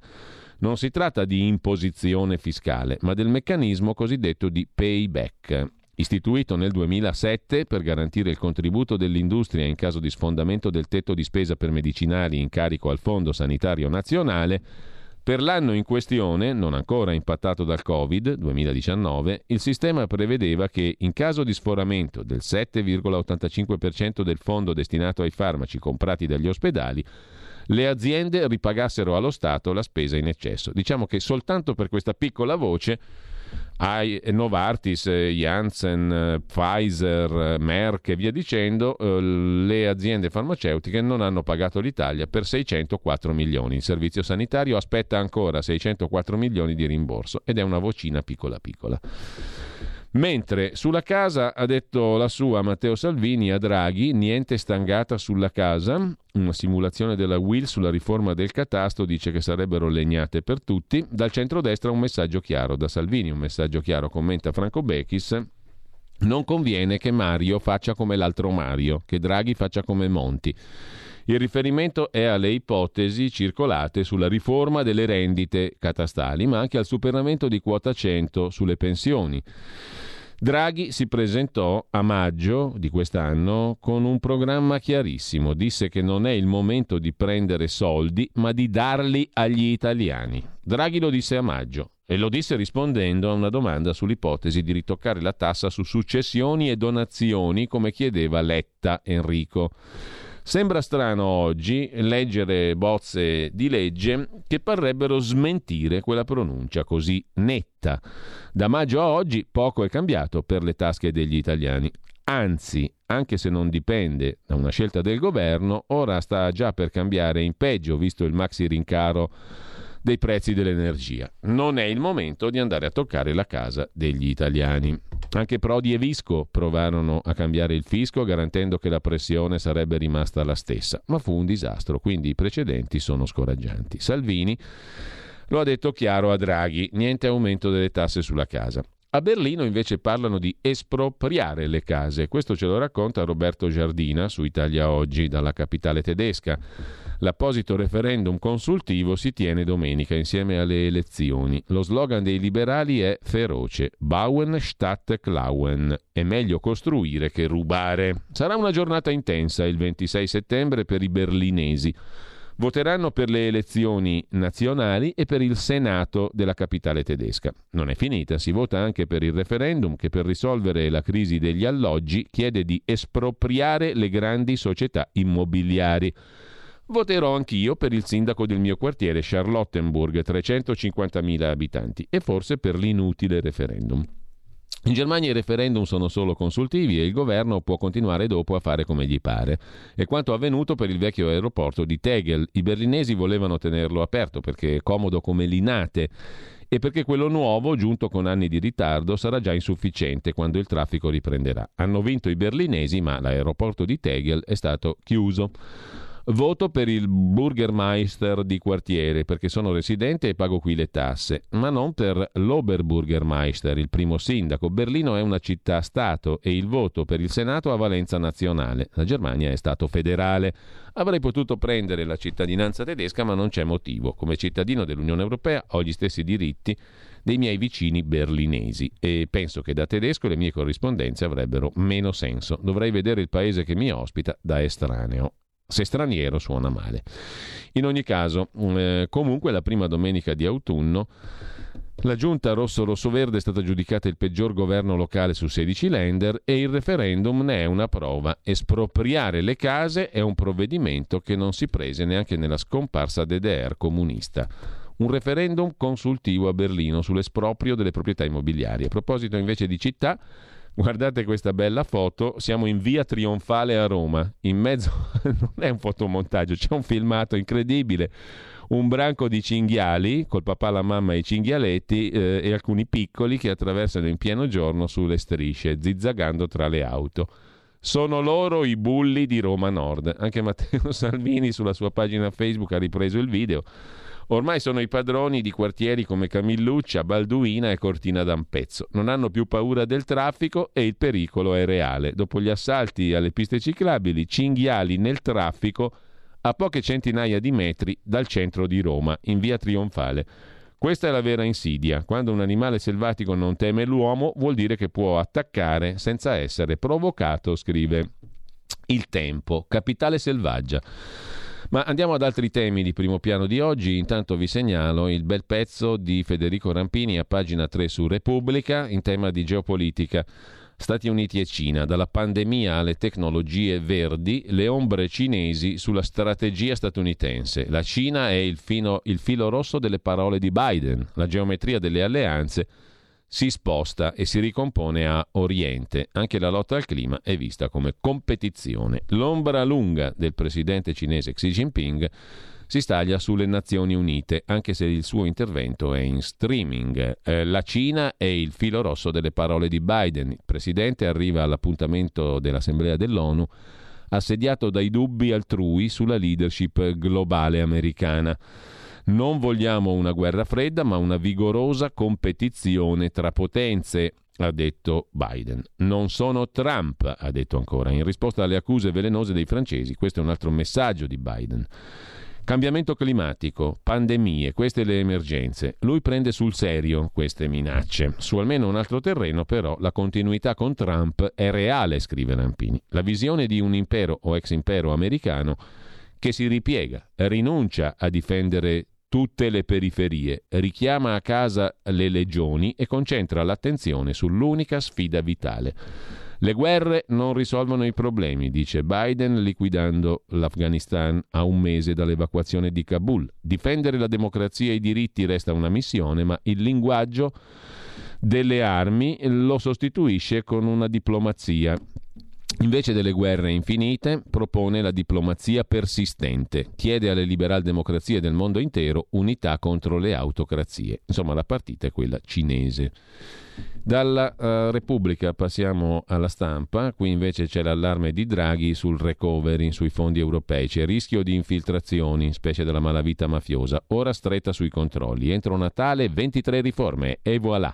Palazzo Chigi chiede ai ministri di accelerare, il Premier dice che la credibilità del Paese dipende da come spenderemo i soldi.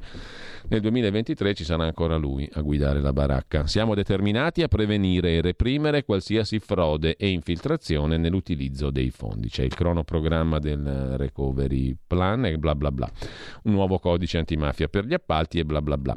E a proposito di bla bla bla, l'intervista al ministro delle infrastrutture e delle mobilità sostenibili Giovannini, pagina 3 della stampa, arriva la svolta verde, ci abbiamo lì pronti all'uso 43 miliarducci di euro. Sapremo tutelare imprese e famiglie, i cantieri sono partiti, non siamo affatto in ritardo, abbiamo qualche rischio dalle materie prime. La spinta all'edilizia col bonus 110% crea un problema di manodopera specializzata. La riforma del trasporto pubblico darà efficienza e aiuterà chi non può permettersi un'auto. 43 miliarducci, ce li spendiamo tutti. Intanto in Lombardia, questo lo racconta invece il giorno, reddito di cittadinanza è boom, oltre 300.000 con l'assegno. Milano è prima, seguono Brescia e Bergamo. Con la pandemia cresce del 50% il numero di famiglie richiedenti. Da gennaio ad agosto del 2021 per quanto concerne il reddito di cittadinanza in Lombardia, 147.928 famiglie hanno fatto richiesta per un totale di 302.000 persone. Sono il 3% della popolazione lombarda. Al primo posto eh, per la classifica dei redditi di cittadinanza abbiamo la Campania, al secondo la Sicilia, al terzo il Lazio, al quarto la Lombardia, in numeri assoluti, non in relazione alla popolazione. Comunque, eh, in tutto abbiamo 302.000 persone sotto reddito di cittadinanza in Lombardia, sono il 3% della popolazione lombarda. I richiedenti per provincia vedono naturalmente eh, Milano in testa, 43.000, poi abbiamo 7.000 e qualcosa a Bergamo, 7.000 e qualcosa a Varese e via dicendo.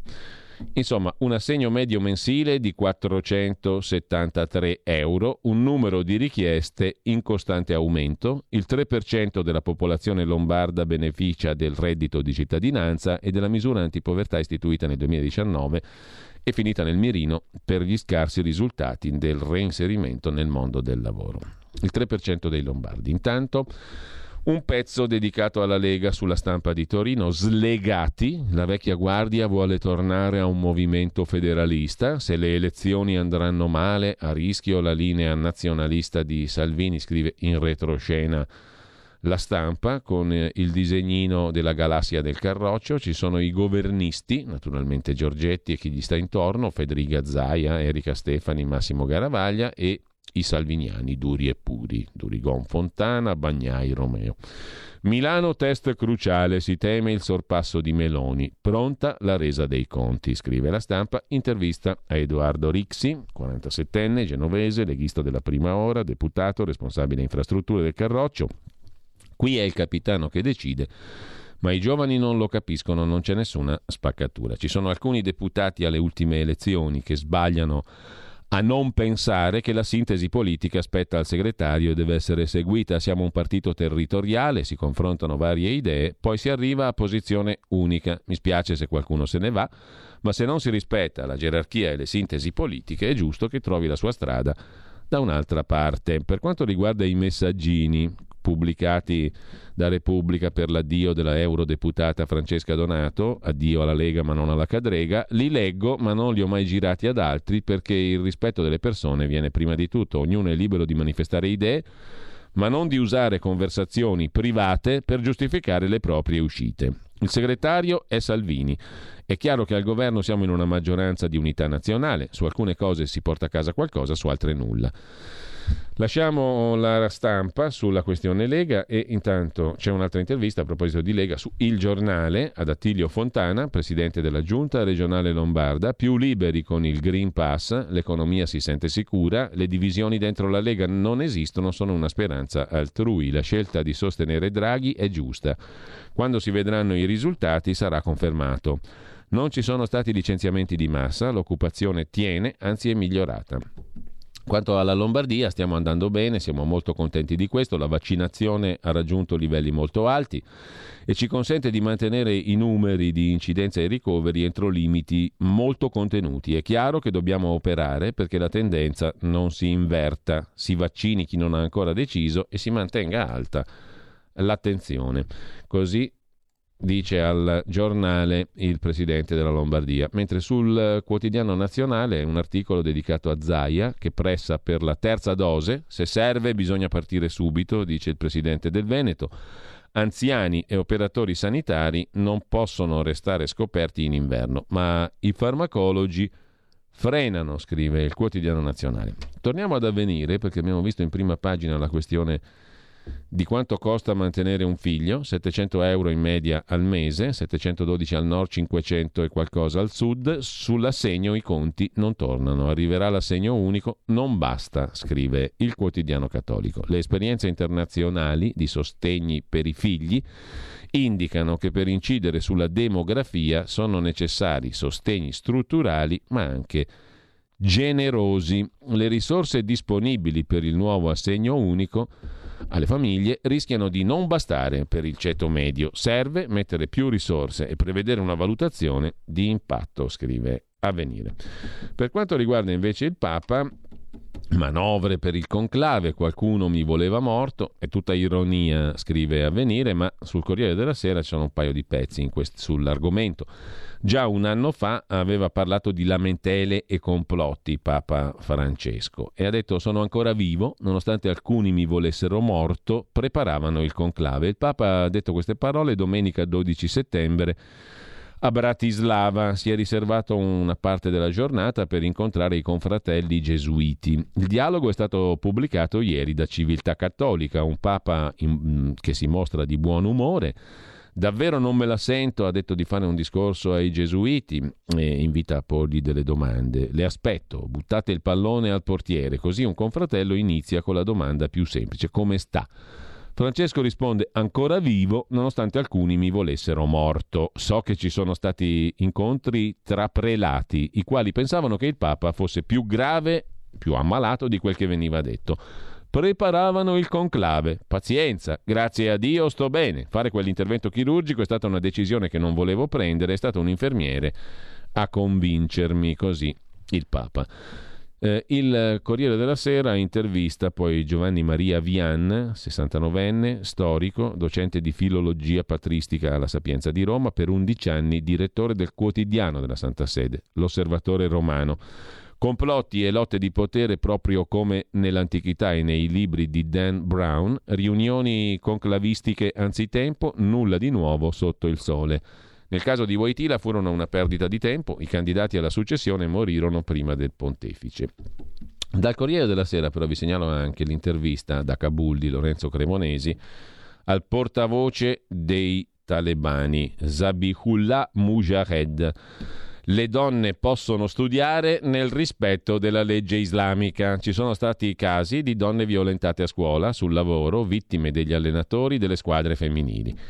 ISIS non rappresenta una minaccia per gli afghani, le sue radici sono altrove e non nel nostro territorio. Credo sia mutuo interesse per noi e per voi europei avere le rispettive ambasciate aperte. Abbiamo bisogno del vostro aiuto e per voi resta necessario capire il nostro paese. Ma dovete anche comprendere che Afghanistan non è Europa.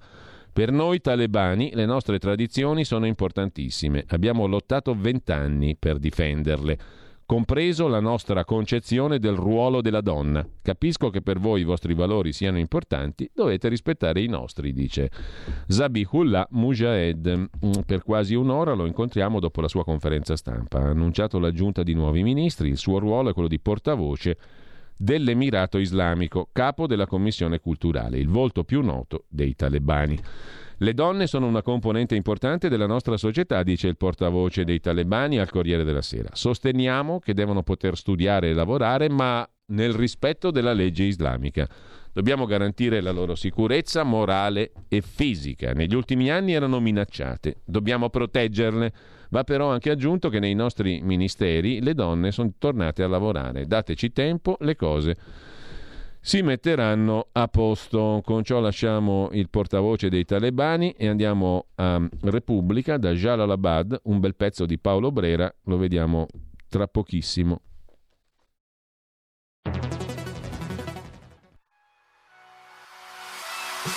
Chi sbaglia paga.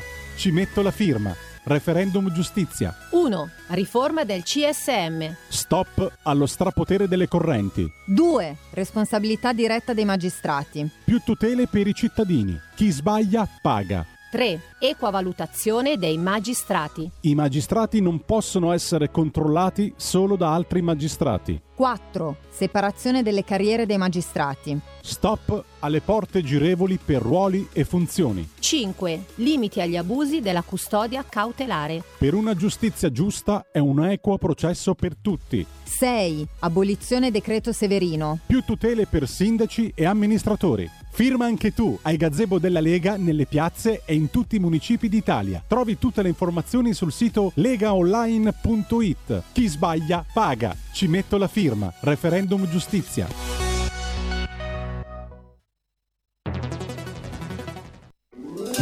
Stai ascoltando RPL. La tua voce libera, senza filtri né censura. La tua radio.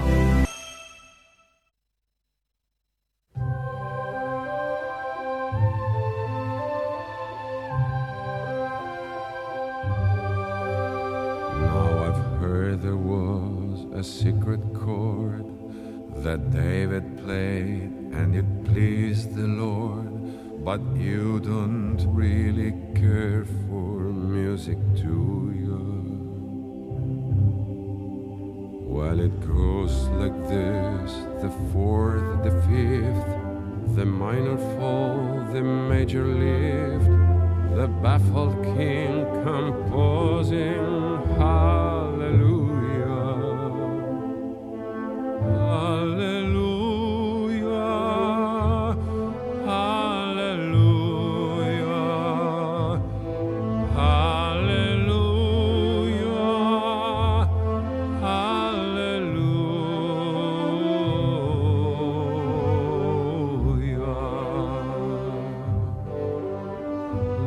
fede mia mi abbandonò, si perse ma si ritrovò perché smarrito sempre la cercai.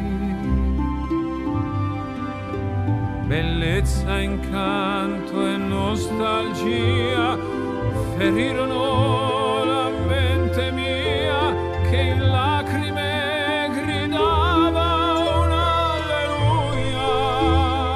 Diciamo che la versione italiana anche a livello di testo lascia un po' a desiderare, diventa un po' curial pretesca, però comunque l'alleluia, visto che abbiamo citato prima Leonard Cohen, curiosamente Andrea Bocelli nasce eh, più o meno negli stessi giorni, nasce in realtà oggi, 22 settembre, auguri, 1958 all'Aiatico Pisa e ha interpretato il pezzo di Leonard Cohen. Leonard Cohen che nasceva ieri, abbiamo sentito prima Cohen in una sua interpretazione originale, adesso la celeberrima Alleluia di Leonard Cohen cantata da Andrea Bocelli. Ri-auguri. Intanto le ragazze disperate vanno in onda su Radio Bahar a Jalalabad, un emittente che resiste alla violenza dei talebani. Ma abbiamo le ore contate, dicono queste povere donne, povere donne si fa per dire, donne coraggiose e validissime. Sana e Bashira che ospitano le testimonianze delle donne. Ci uccidono. Sono due conduttrici, 21 e 19 anni, di Radio Hamisha Bhar, la stazione di Jalalabad che dà voce alle donne che vivono nella paura. Le ragazze chiamano con un filo di voce. Salam, sono disperata. Jalalabad non conosce pace da 30 anni. Sana Noori e Basira Murad, 21 e 19 anni, sono la voce radiofonica della speranza. Ho solo 16 anni, papà e mamma mi hanno promessa in moglie. A un adulto si sfoga una ragazza. Ai microfoni di Radio Hamisha Bahar. Mi fanno sposare uno che non mi piace, ci siamo antipatici, è così diverso da me, ma non ho la forza di protestare. Non posso neppure parlarne con mio padre.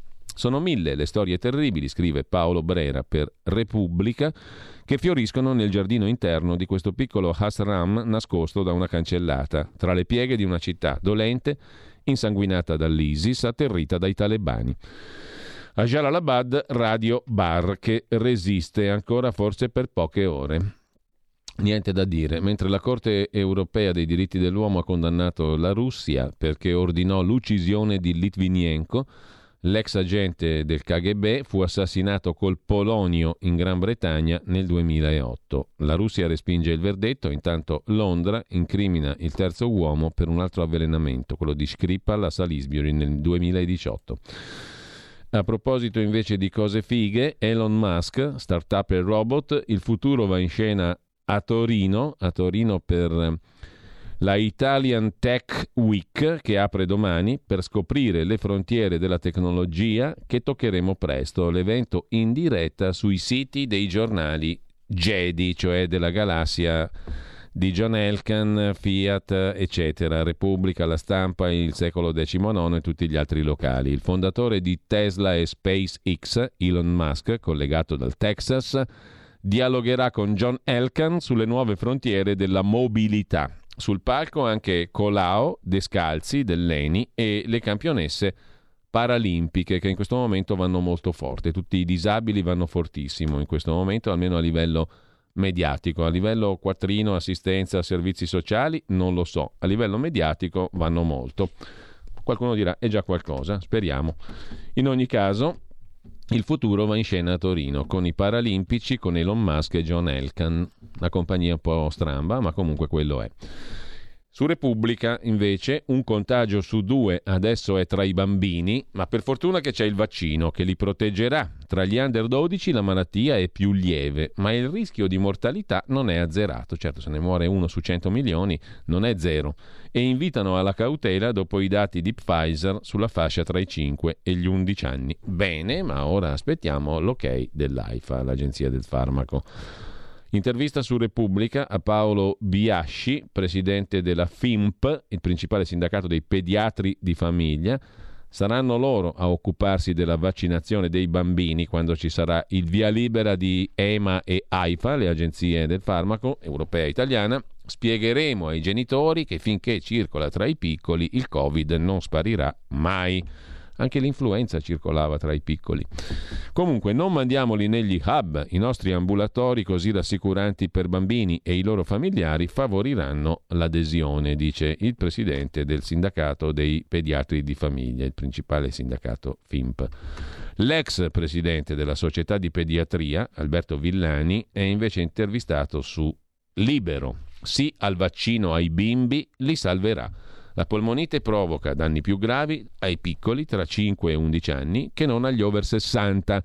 Quanti ragazzi dobbiamo vedere intubati prima di capire che le vaccinazioni sono decisive? Il via libera dell'Agenzia Europea del Farmaco è ipotizzabile. Entro Natale, dice il professor Alberto Villani, un'istituzione della pediatria, direttore pediatria generale malattie infettive dell'ospedale Vaticano Bambino Gesù di Roma. Fino a maggio è stato presidente della Società Italiana di Pediatria. Il danno su un polmone in crescita si trascina per tutta la vita, dice il professor Villani. È sconcertante che qualcuno accetti che un ragazzino finisca in terapia intensiva non è un prodotto nuovo. Il vaccino anti-Covid è realizzato in miliardi di dosi destinate ad altre fasce d'età, compresa quella dei 12 anni. Abbiamo avuto centinaia di casi di sindrome infiammatoria multiorgano, ma in genere si guarisce. In altri paesi senza assistenza sanitaria adeguata si muore. Gli obblighi non mi piacciono, va fatta un'operazione di educazione sanitaria, chi ha dubbi con il dialogo capisce, così su libero. Tocchiamo un altro argomento, quello della riforma della giustizia, però ne parliamo a parte dopo eh, nel nostro approfondimento sul qui referendum. E questo, di questo parliamo tra poco, mentre Amara, il, l'avvocato della loggia Ungheria, torna a parlare. È Giovanni Bianconi a occuparsene, in questo caso sul Corriere della Sera. La loggia Ungheria, appunto, i PM a caccia di riscontri.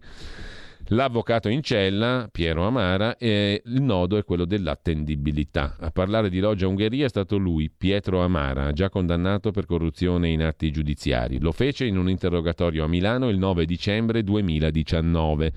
Di questa loggia, secondo Amara, fanno parte magistrati, vertice delle forze dell'ordine, politici, imprenditori avvocati. Le sue dichiarazioni hanno generato lo scontro tra il PM Storari e il procuratore capo di Milano, Greco, sull'opportunità di indagare le persone citate da Amara. A un certo punto il PM Storari dice qui Greco non vuole indagare nulla, vado direttamente a consegnare i verbali al consigliere del CSM da Vigo e ne è nato tutto il cancan che conosciamo. Nel carcere Umbro, dove è rinchiuso, Pietro Amara ha cominciato a parlare di nuovo con i magistrati. Ex avvocato esterno dell'ENI, protagonista delle rivelazioni sulla loggia Ungheria, deve scontare tre anni e nove mesi di detenzione dopo condanne per corruzione e altri reati accumulate con patteggiamenti.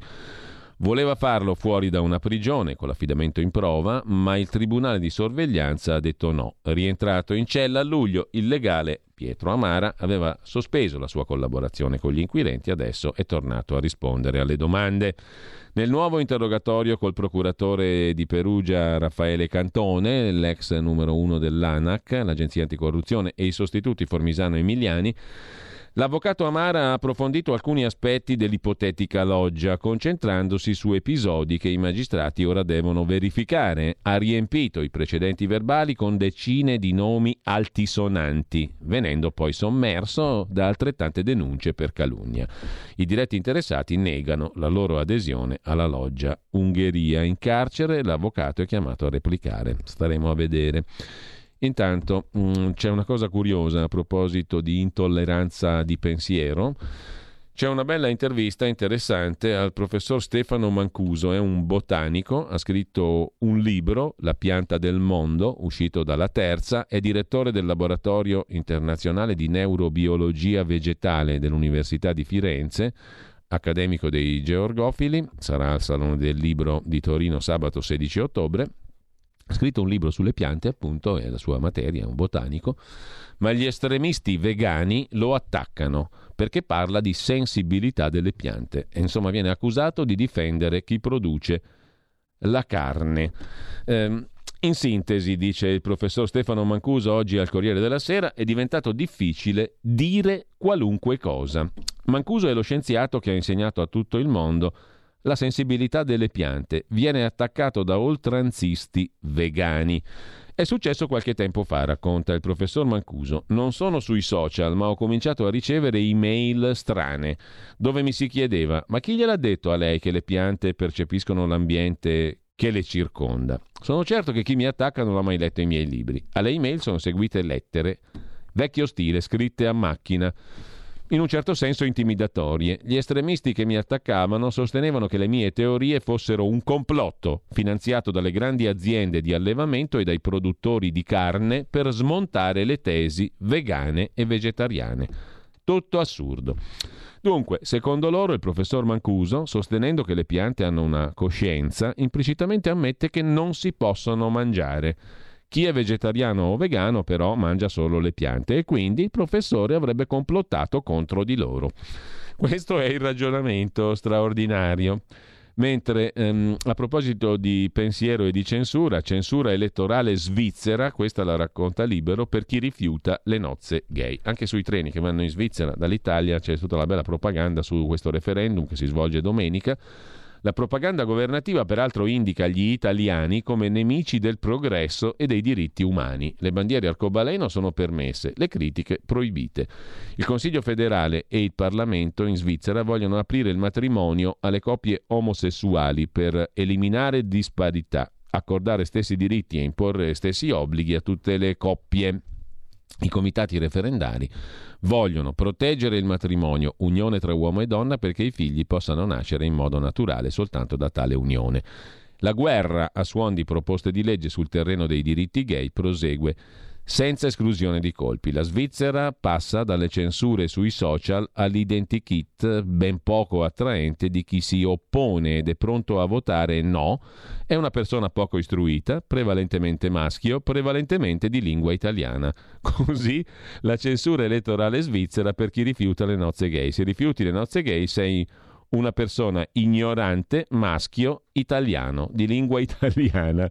Domenica 26 settembre gli elettori in Svizzera dovranno decidere se approvare o no il cosiddetto matrimonio per tutti. Rapidamente a proposito di omosessuali su Libero Fuori, che era eh, l'organizzazizione, eh, Angelo Pezzana ne fu uno dei fondatori, Movimento per i diritti degli omosessuali, la, nacque eh, negli anni 70 eh, e mh, mm, la ricorda Libero, quando erano i compagni a discriminare i gay. Una mostra celebra la rivoluzione eh, liberale lanciata 50 anni fa dal Movimento per i diritti omosessuali, il Fuori appunto di Angelo Pezzana. Eh, venne espulso dall'Unione Sovietica dove si era recato a sostegno di Parazdanov, un regista cinematografico arrestato per omosessualità. E all'epoca erano i compagni a essere critici, anche su Repubblica, 50 anni fuori, i pionieri dei diritti omosessuali. A Torino una mostra celebra lo storico movimento. Ci fermiamo per il qui referendum. Qui referendum.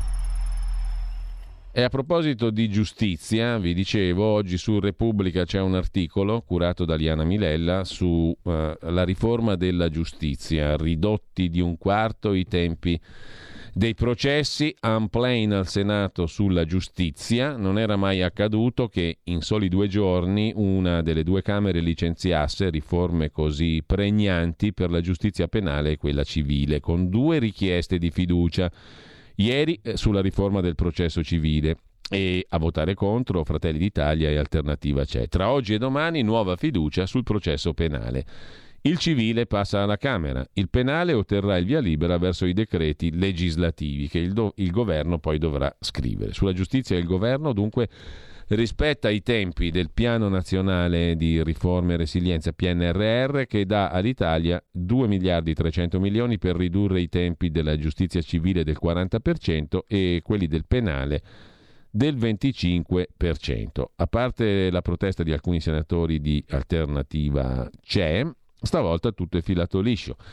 Scrive Repubblica. I giorni caldi della Camera tra fine luglio e inizio agosto sono alle spalle. La ministra di Giustizia Marta Cartabia aveva parlato della strana maggioranza e detto che le riforme della giustizia stanno partendo in un contesto molto particolare che ha dei condizionamenti legati alla pandemia, con cui tuttora facciamo i conti, e con un governo supportato da una maggioranza molto ampia ma anche molto variegata. Stavolta però al Senato niente venti di guerra.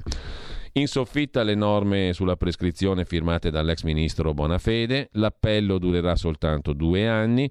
Per le indagini regole a favore degli imputati, piena discovery degli atti quando scadono i termini. Il GIP potrà controllare se il pubblico ministero ha iscritto l'imputato al momento giusto, potrà far cambiare la data. Pene alternative al carcere, da quella pecuniaria a quelle che sostituiscono il carcere per reati puniti fino a quattro anni. Andrà a regime la messa alla prova per reati che non superano i sei anni. Insomma, regole a favore degli imputati e poi mafia e terrorismo sempre punibili nella prima fase mesi supplementari per l'improcedibilità che è l'altro capitolo, la nuova parola improcedibilità con una nuova regola. L'obiettivo è di contenere i tempi del processo. Il processo diventerà improcedibile, cioè si ferma lì quando avrà superato il tempo massimo che il codice gli consente per giungere alla conclusione nelle fasi dell'appello e della Cassazione.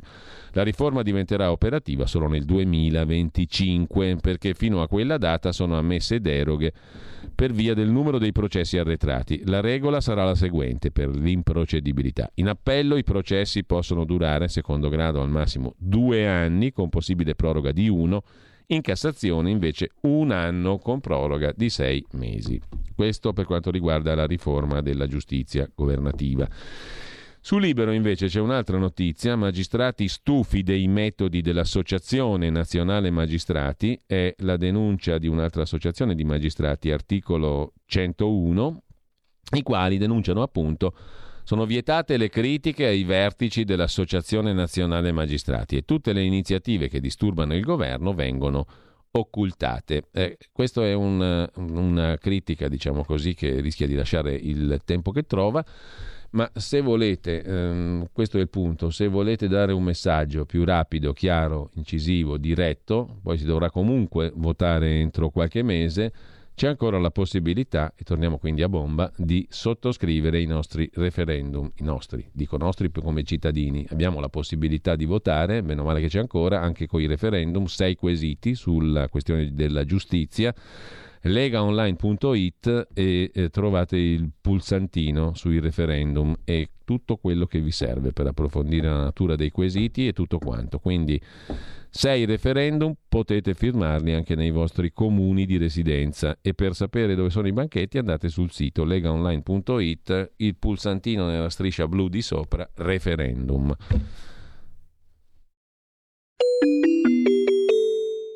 Qui referendum.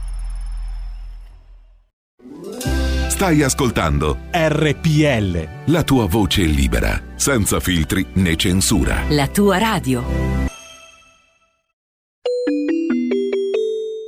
Qui Parlamento.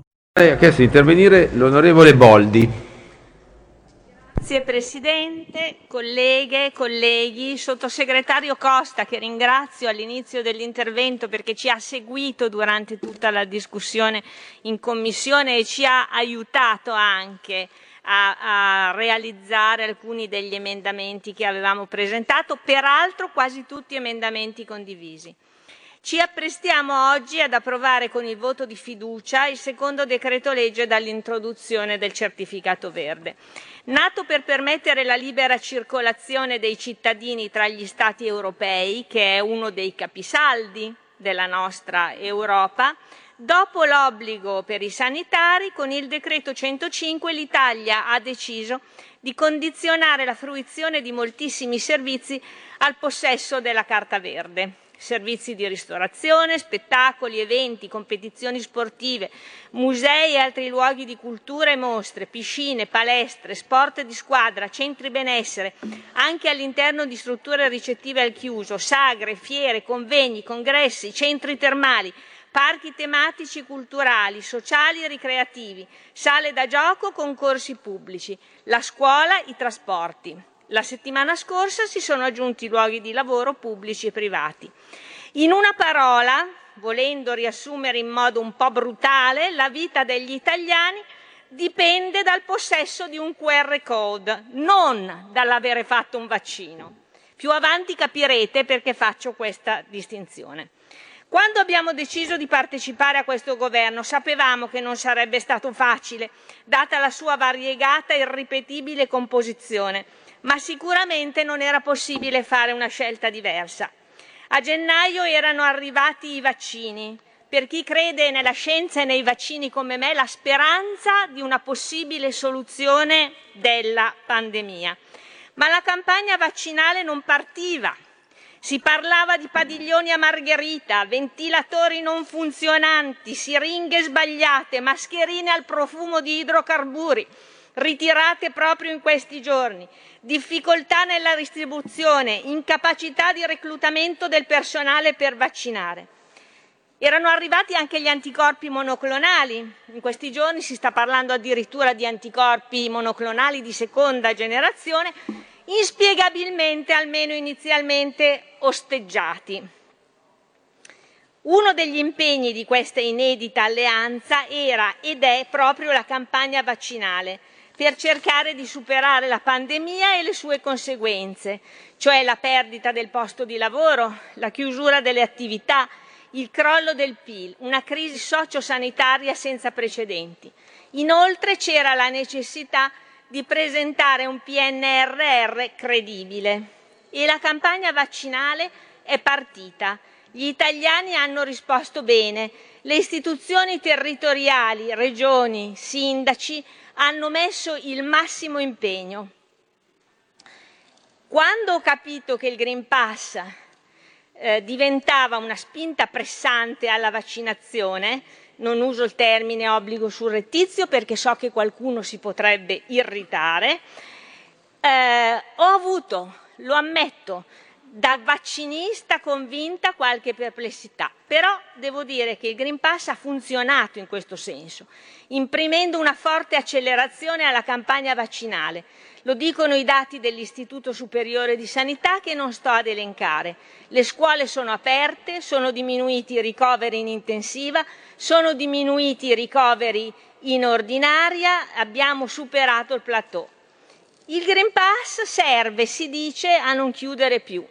Bene, sottosegretario, a noi non basta. La sua efficacia non sarà completa se non serve anche per riaprire.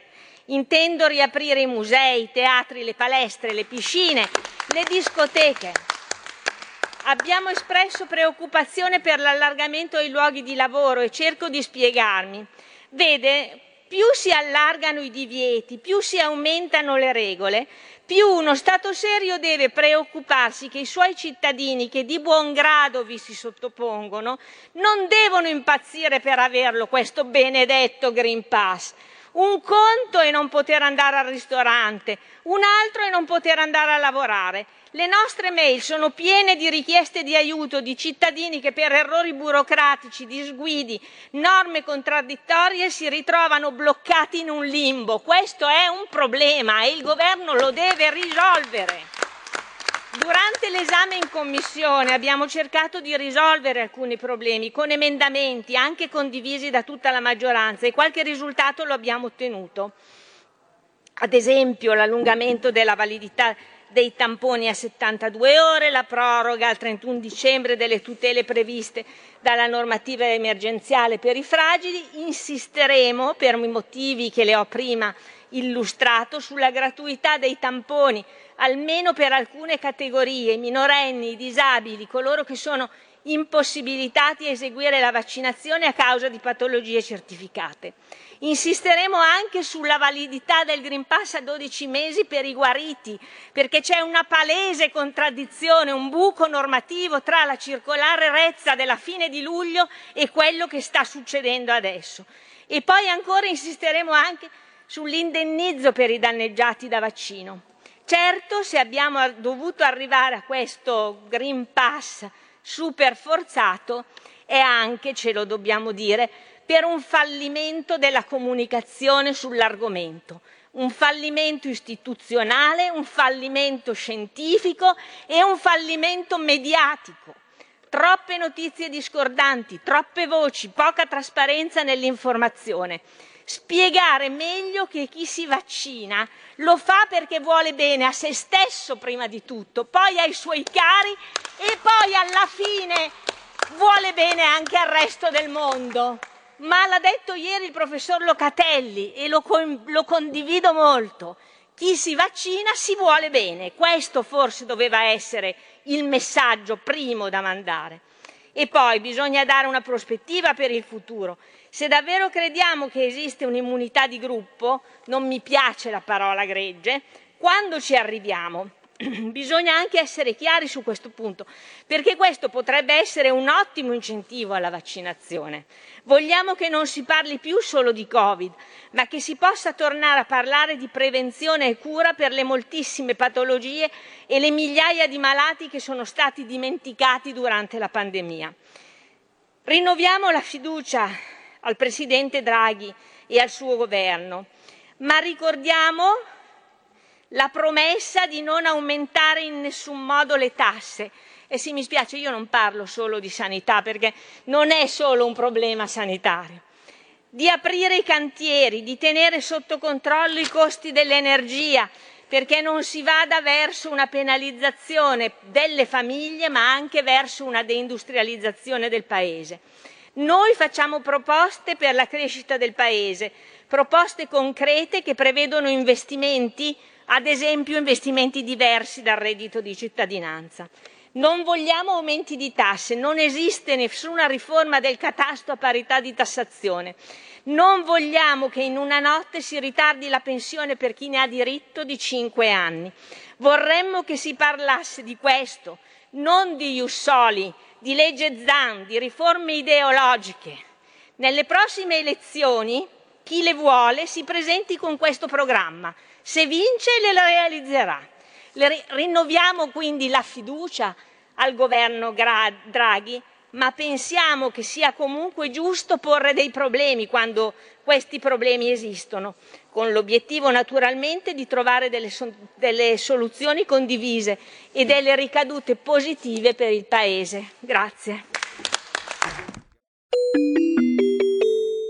Qui Parlamento.